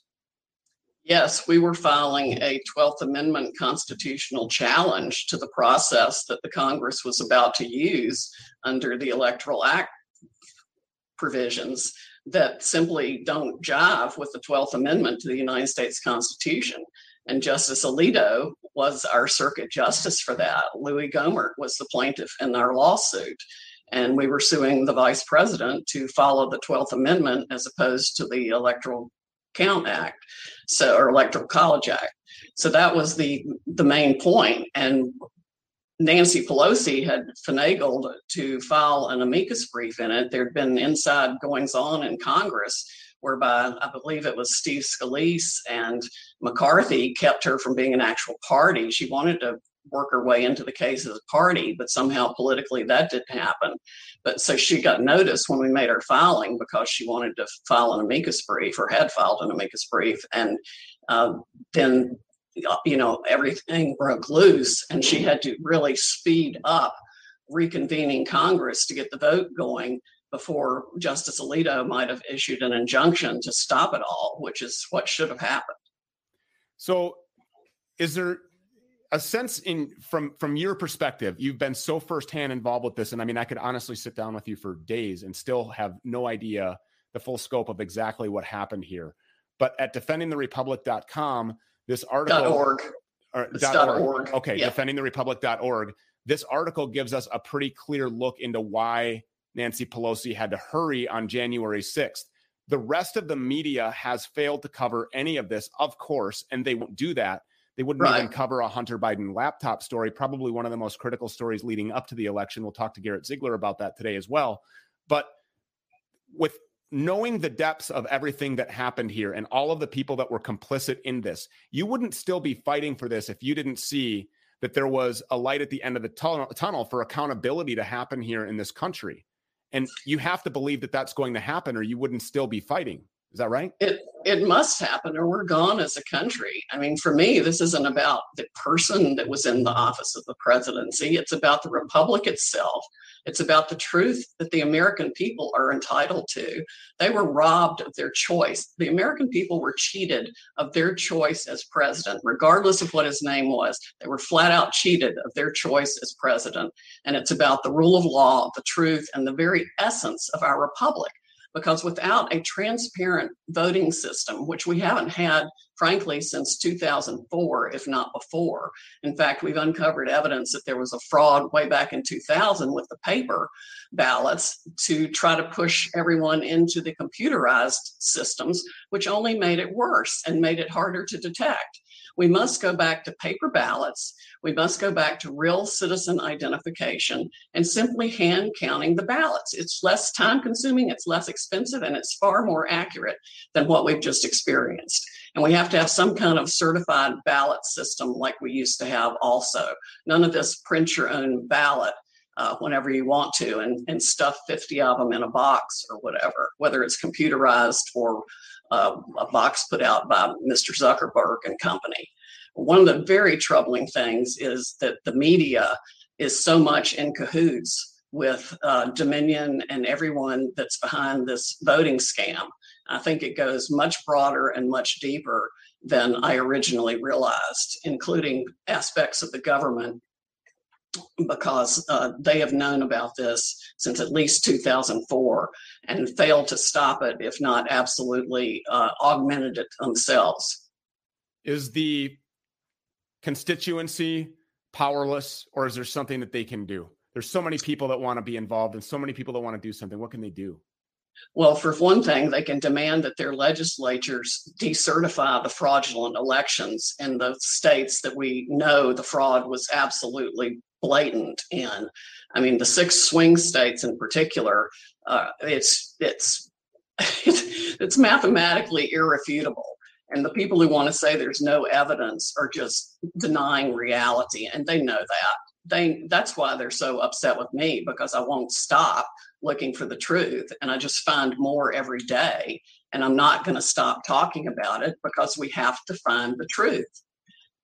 They they can't control me. They don't have anything on me. They've thrown everything at me they can possibly throw. I'm sure there's more to come, but the more they throw, the more determined I am to get to the truth. It simply tells me I am square over the target.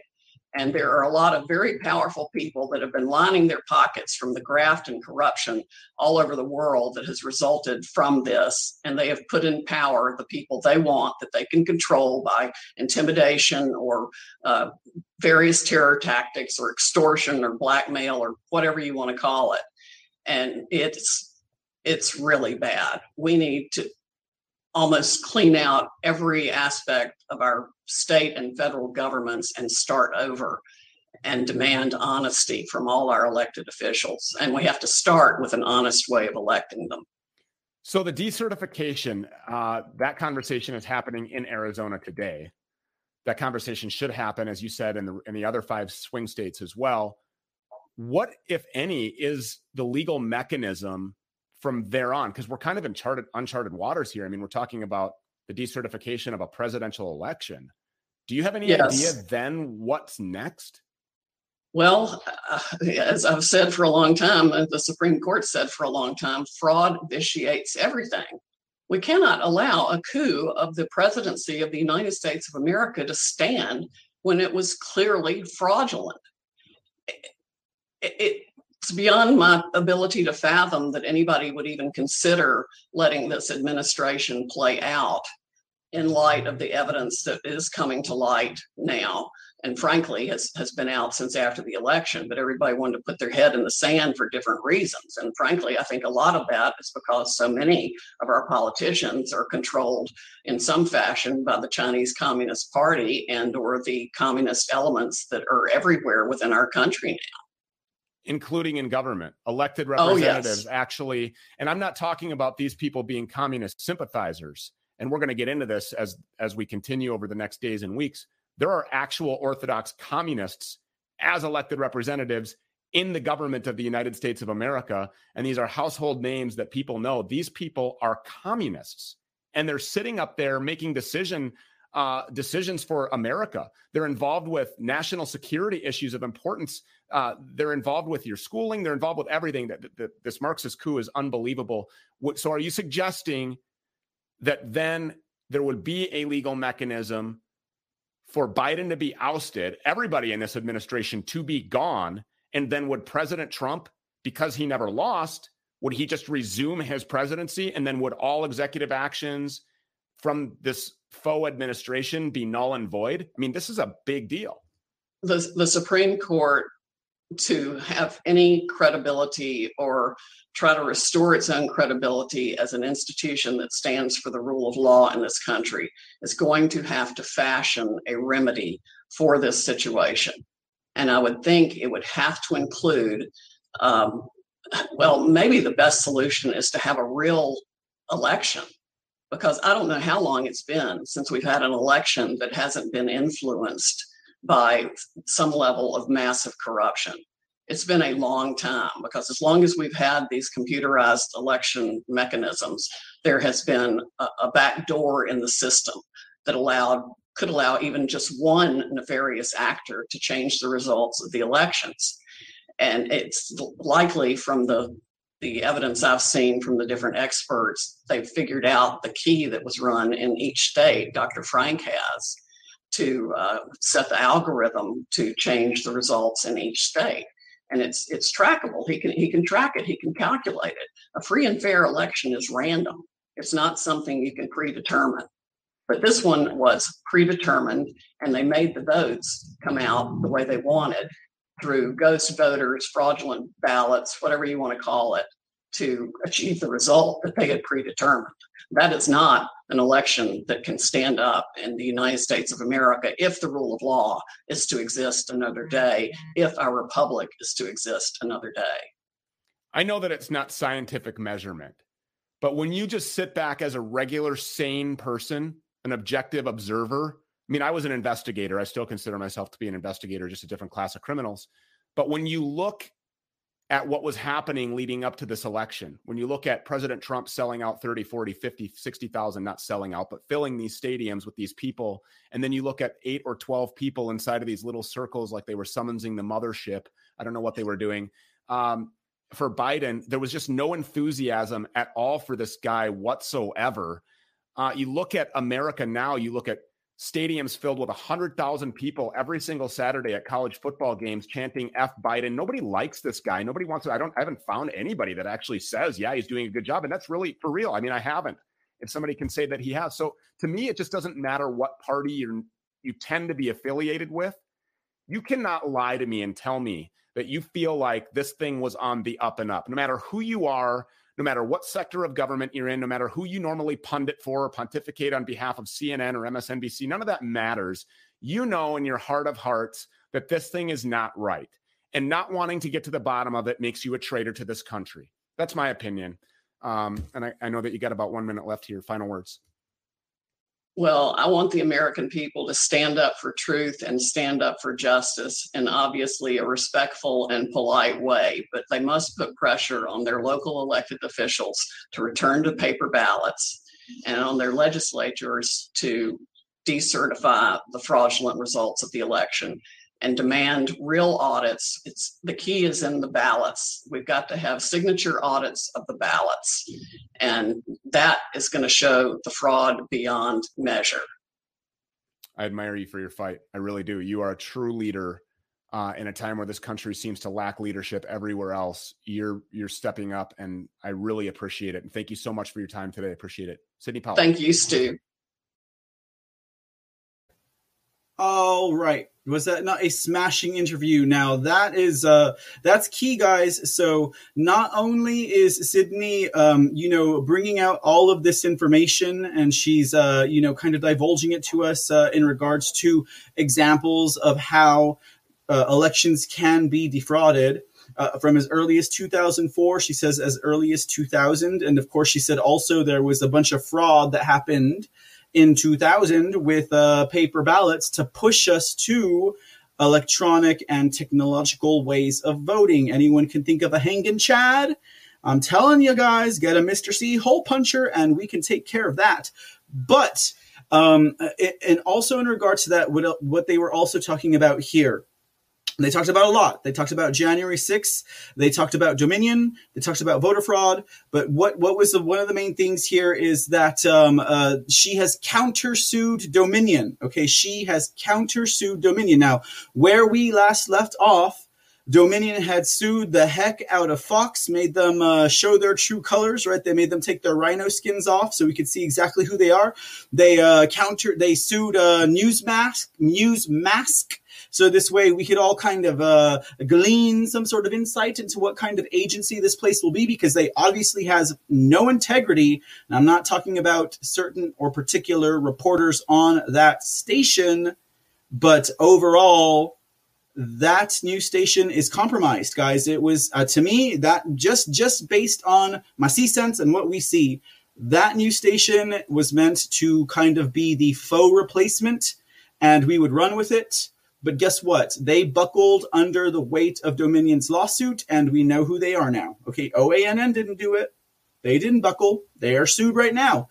Um, so uh, everyone else that uh, everyone else that uh, Dominion decided to sue, Now, where we last left off with uh, Dominion and Sidney Powell and and attorneys involved in this case, also 1.3 billion dollars that uh, Dominion uh, was to be awarded, so that this because of all of the damages, the libel, the mudslinging, all the clients they might have lost. That now uh, Powell's busted their operation wide open. No one might want to work with them. In fact, you guys heard it yourselves from the Maricopa County Board of Supervisors. They're like, we shouldn't have gotten Dominion after we found out about Texas and how there were security issues. This was a mistake. We shouldn't have gotten Dominion. Of course that would mean that uh, they knew about this already. But Dominion's going to use that to their effect, anyways, and not to mention the Obama backed judge, or I should say, Obama appointed judge, who is overseeing this whole Dominion case with uh, Sidney Powell in Michigan. They also wanted to make an example of her, and they were saying, oh, well, she's, you know, uh, she's, she's um, uh, using all these frivolous uh, uh, ideas and concepts and conspiracy theories. You can't abuse the court like that. And then they're also going to try and suspend her law license uh, in in states like Texas. They did it to Giuliani in New York, you know. So she is countersued, and uh, this is where we're gonna this is where we're gonna close off the night, guys. She is countersued. Now, I don't know if y'all guys caught this part in the interview when they were talking about her deposition of uh, this guy named Coomer. Okay, Coomer, who happens to be Eric Coomer, who happens to be um, he happens to be uh, working for Dominion. Okay, and I don't think he is the. Uh, I don't think he's the current CEO. Let me uh, let me uh, waddle through some of these uh, screen. There we go. That's the guy. That's the guy right there. There he is, right there. Um, let me make sure because I want to make sure I'm not being uh, skippy skippy. Okay, no, that's John Poulos, the founder and CEO. Now, uh, Coomer, uh, they they deposed him let me see here. Uh, far left judge uh, Coomer deposition. Eric Coomer. Eric Coomer. Coomer's deposition. Let me give you his specific. Uh, I need to give you his specific title and role with Dominion, because if not, we are going to go running off into the darkness with uh, no lights on. Um, and uh, let me see here Dominion. The article I have didn't state what he is, even though I know they said it in the interview. But uh, let's see here. Uh, okay. The Director of Product Strategy and Security for Dominion. That is who Eric Coomer is. Now, the man on the screen right here with Sidney Powell, that is um, John Papolis. John Papolis. And he is the CEO, the owner of Dominion. So uh, Dominion is sued Sidney. Sidney is countersued, and in uh, in the deposition with their uh, with their um, director of product strategy and security, Eric Coomer, this guy basically lost it. Okay, that's what she was saying in her in the interview. She was like, uh, anyone who sees the deposition of Eric Coomer will kind of know where this guy's coming from and what he stands for. He was he was basically off his rocker. He was uh, he was totally uh, uh, unmanageable. He was very irate, according to these articles, and because of that, the judge who was overseeing this deposition decided to go ahead and make it um, and make it uh, um, closed. She closed it off. Uh, it was uh, Judge uh, Judge um, Marie Avery Moses stepped in to protect Eric Coomer in his deposition because he was completely unhinged. Okay, and according to a confidential source, the judge issued an order of sua sponte. Sorry, I don't know Latin, nor do I speak lawfare. Uh, but what sua sponte means is that no one asked her to do it meaning that the judge took it upon herself um, the day after Coomer, Coomer gave his train wreck of a deposition to um, where he was clearly emotionally unstable, arrogant, and repeatedly failed to give direct answers, according to sources, uh, to um, to protect his deposition and make it to where no one could see his testimony. So now the media cannot look at the testimony; no one can see it. The judge did it only for him, Dominion, Okay. But that's the point here. Sidney Powell is um, presenting to us other facets of um, technological um, voter fraud, election fraud. She, we just saw it in one of the videos that she presented, but now also the countersuit, the counter punch. This is what we want. They want to play lawfare with us. We're going to play lawfare back with them because the most important thing to remember is that when it is submitted in a legal document and it goes before a judge, a jury, etc., that is submitted as evidence. And that is something that they have not wanted because what Dominion has been doing is they've been throwing out lawsuits and suing everybody just to scare them, hoping, thinking, believing that no one is going to act on it or no one's going to countersue. Well, Sidney Powell is going to countersue because all of the evidence is going to come out in the discovery. And you know it, it's uh, and and because of the fact that uh, she is countersuing them because they sued her first she has standing. Okay so all of it's going to come out.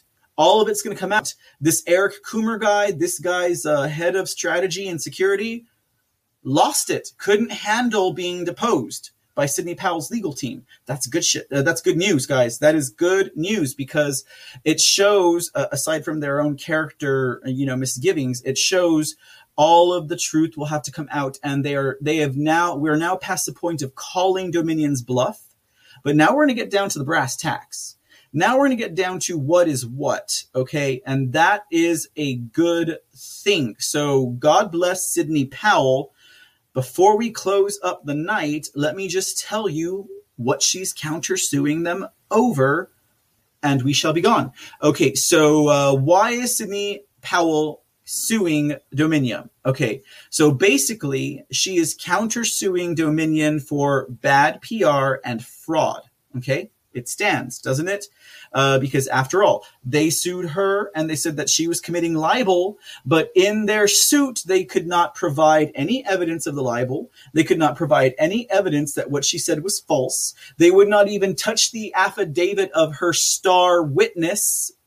And I don't know if you guys know who her star witness is, but her star witness they would not even touch her affidavit. Okay. They would not touch her affidavit because if they acknowledged her affidavit, they would have to prove in court that what that witness's affidavit that was submitted upon penalty of perjury they would have to prove it wrong and they could not do that so they did not even acknowledge her affidavit okay so and uh that's it's pretty big guys. It's pretty big. But uh so we have that okay? So because of those reasons in other words uh you know it's kind of like from what i'm understanding about this case it, it's kind of like they're they're turning it on them in a very interesting way okay? Instead of running and showing true colors like fox news did uh, Sidney Powell and company have decided to, uh, okay, you want to sue us for $1.3 billion? We're going to countersue you for $10 million. The point is not the money. The point is to get the evidence in discovery and to get them deposed and in testimony under oath, because this way, everything has to come out and there's not a thing that they can do about it. Now they are being submitted to the judicial system. Now we just have to hope that we have a judge that's not totally corrupt, but uh, we'll see where that goes. So we got to pay attention to it. Now, okay, so with this whole countersuit for bad PR and fraud, um, Sidney's striking back and she's making a counterclaim, which is laid out um, uh, as we've seen. And uh, it, it basically says this. Um, in the lawsuit from Sidney Powell to Dominion, she is saying that A, they sought to punish her for speaking out, they sought to smear her reputation, they sought to impair her credibility, they sought to deflect public attention from the truth of the fraud of the election, and they tried to punish her for drawing attention to the vulnerabilities in Dominion's machines and softwares. Now, Powell asserts that in an effort to avoid having these underlying facts surface in the public dialogue, Dominion developed a public relations strategy through litigation, which is what we've seen, right? We're going to sue Fox. We're going to sue uh, Giuliani. We're going to sue Newsmax. We're going to sue uh, OANN. We're going to sue Sidney, right? It was all a PR strategy. Okay. As part of its lawfare campaign, Dominion filed billion dollar plus lawsuits against separate defendants at critical and strategically planned times. Powell nothing if not thorough, brings 25 affirmative defenses designed to knock down the plaintiff, Dominion, in this case.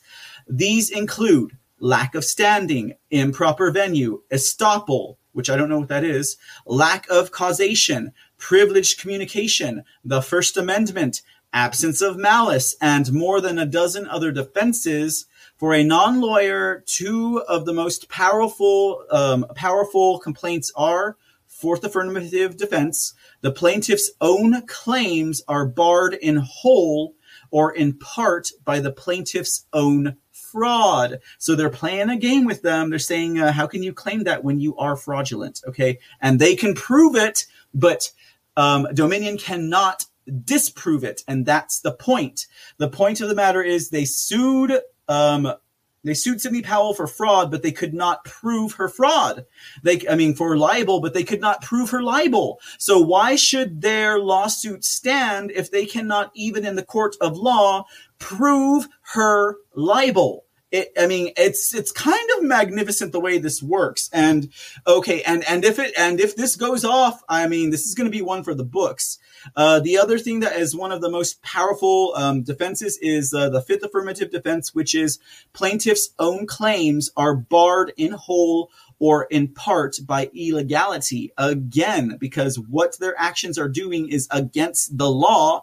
How on earth do they have standing? And guess what? Sidney Powell and her defense and her star witness can prove this in the court of law because they did not touch that star witness's affidavit. They can prove it, but Dominion cannot disprove it. And that's why she's countersuing because it's all going to come out in the jurisdictional system. It's all going to come out in the courts. And Dominion will not be able to disprove it, which might be the reason why one Eric Krumer or Coomer the uh, head of the uh, strategy for security over at Dominion was losing it because he knows they are caught because they called Sidney Powell's bluff and she did not relent. She's like, You want to call my bluff? I lay. She's like, I call your bluff. I lay down four kings for whatever the winning hand is in poker. I don't know. I don't play Texas Hold'em, but there you go, guys. So this is uh, someone said something about a storm coming. Someone said something about red October. How is it that all of this is happening at the same time? It's kind of interesting, right? Okay, so uh, I think we can probably leave it there. I think I've I've I've spoken enough of the excitement of this case of what Sidney's doing, of what is happening at the same time that uh, the Biden laptop is uh, being proven to be real, at the same time that everyone is acknowledging the failures of this uh, um, illegitimate president, at the same time that the Maricopa County fraud and the fraud of voter elections is coming out, at the same time that all of this stuff is happening, but I'm not going to puff you up with hopium and make you float away. Um, just uh, sharing some information with you guys. And um, let me tell you what, this has been quite a night. We got to call it wraps here at the C Report. Thank you all for tuning in and not tuning out. And uh, we appreciate you as always as an audience. Now, to be sure, ladies and gentlemen, we will be back in about an hour and 15 minutes with an entirely different program. So, uh, you know, if you've had enough Mr. C for the night, I certainly understand. Uh, but we'll be live at about uh, midnight Texas time. Till then, ladies and gentlemen, do not relinquish hope. Do not relent. I know you won't. But as always, be safe and be blessed. And God bless America. We'll see you back here on Monday next week for the C Report, 7:30 p.m. Central Time. That's Texas time. Otherwise, why don't you join us in about an hour and a quarter for Mr. C in the Dark? We have an entirely different show for you all, and uh, we'll look forward to it. Be safe, be blessed, and God bless America. We'll see you next time.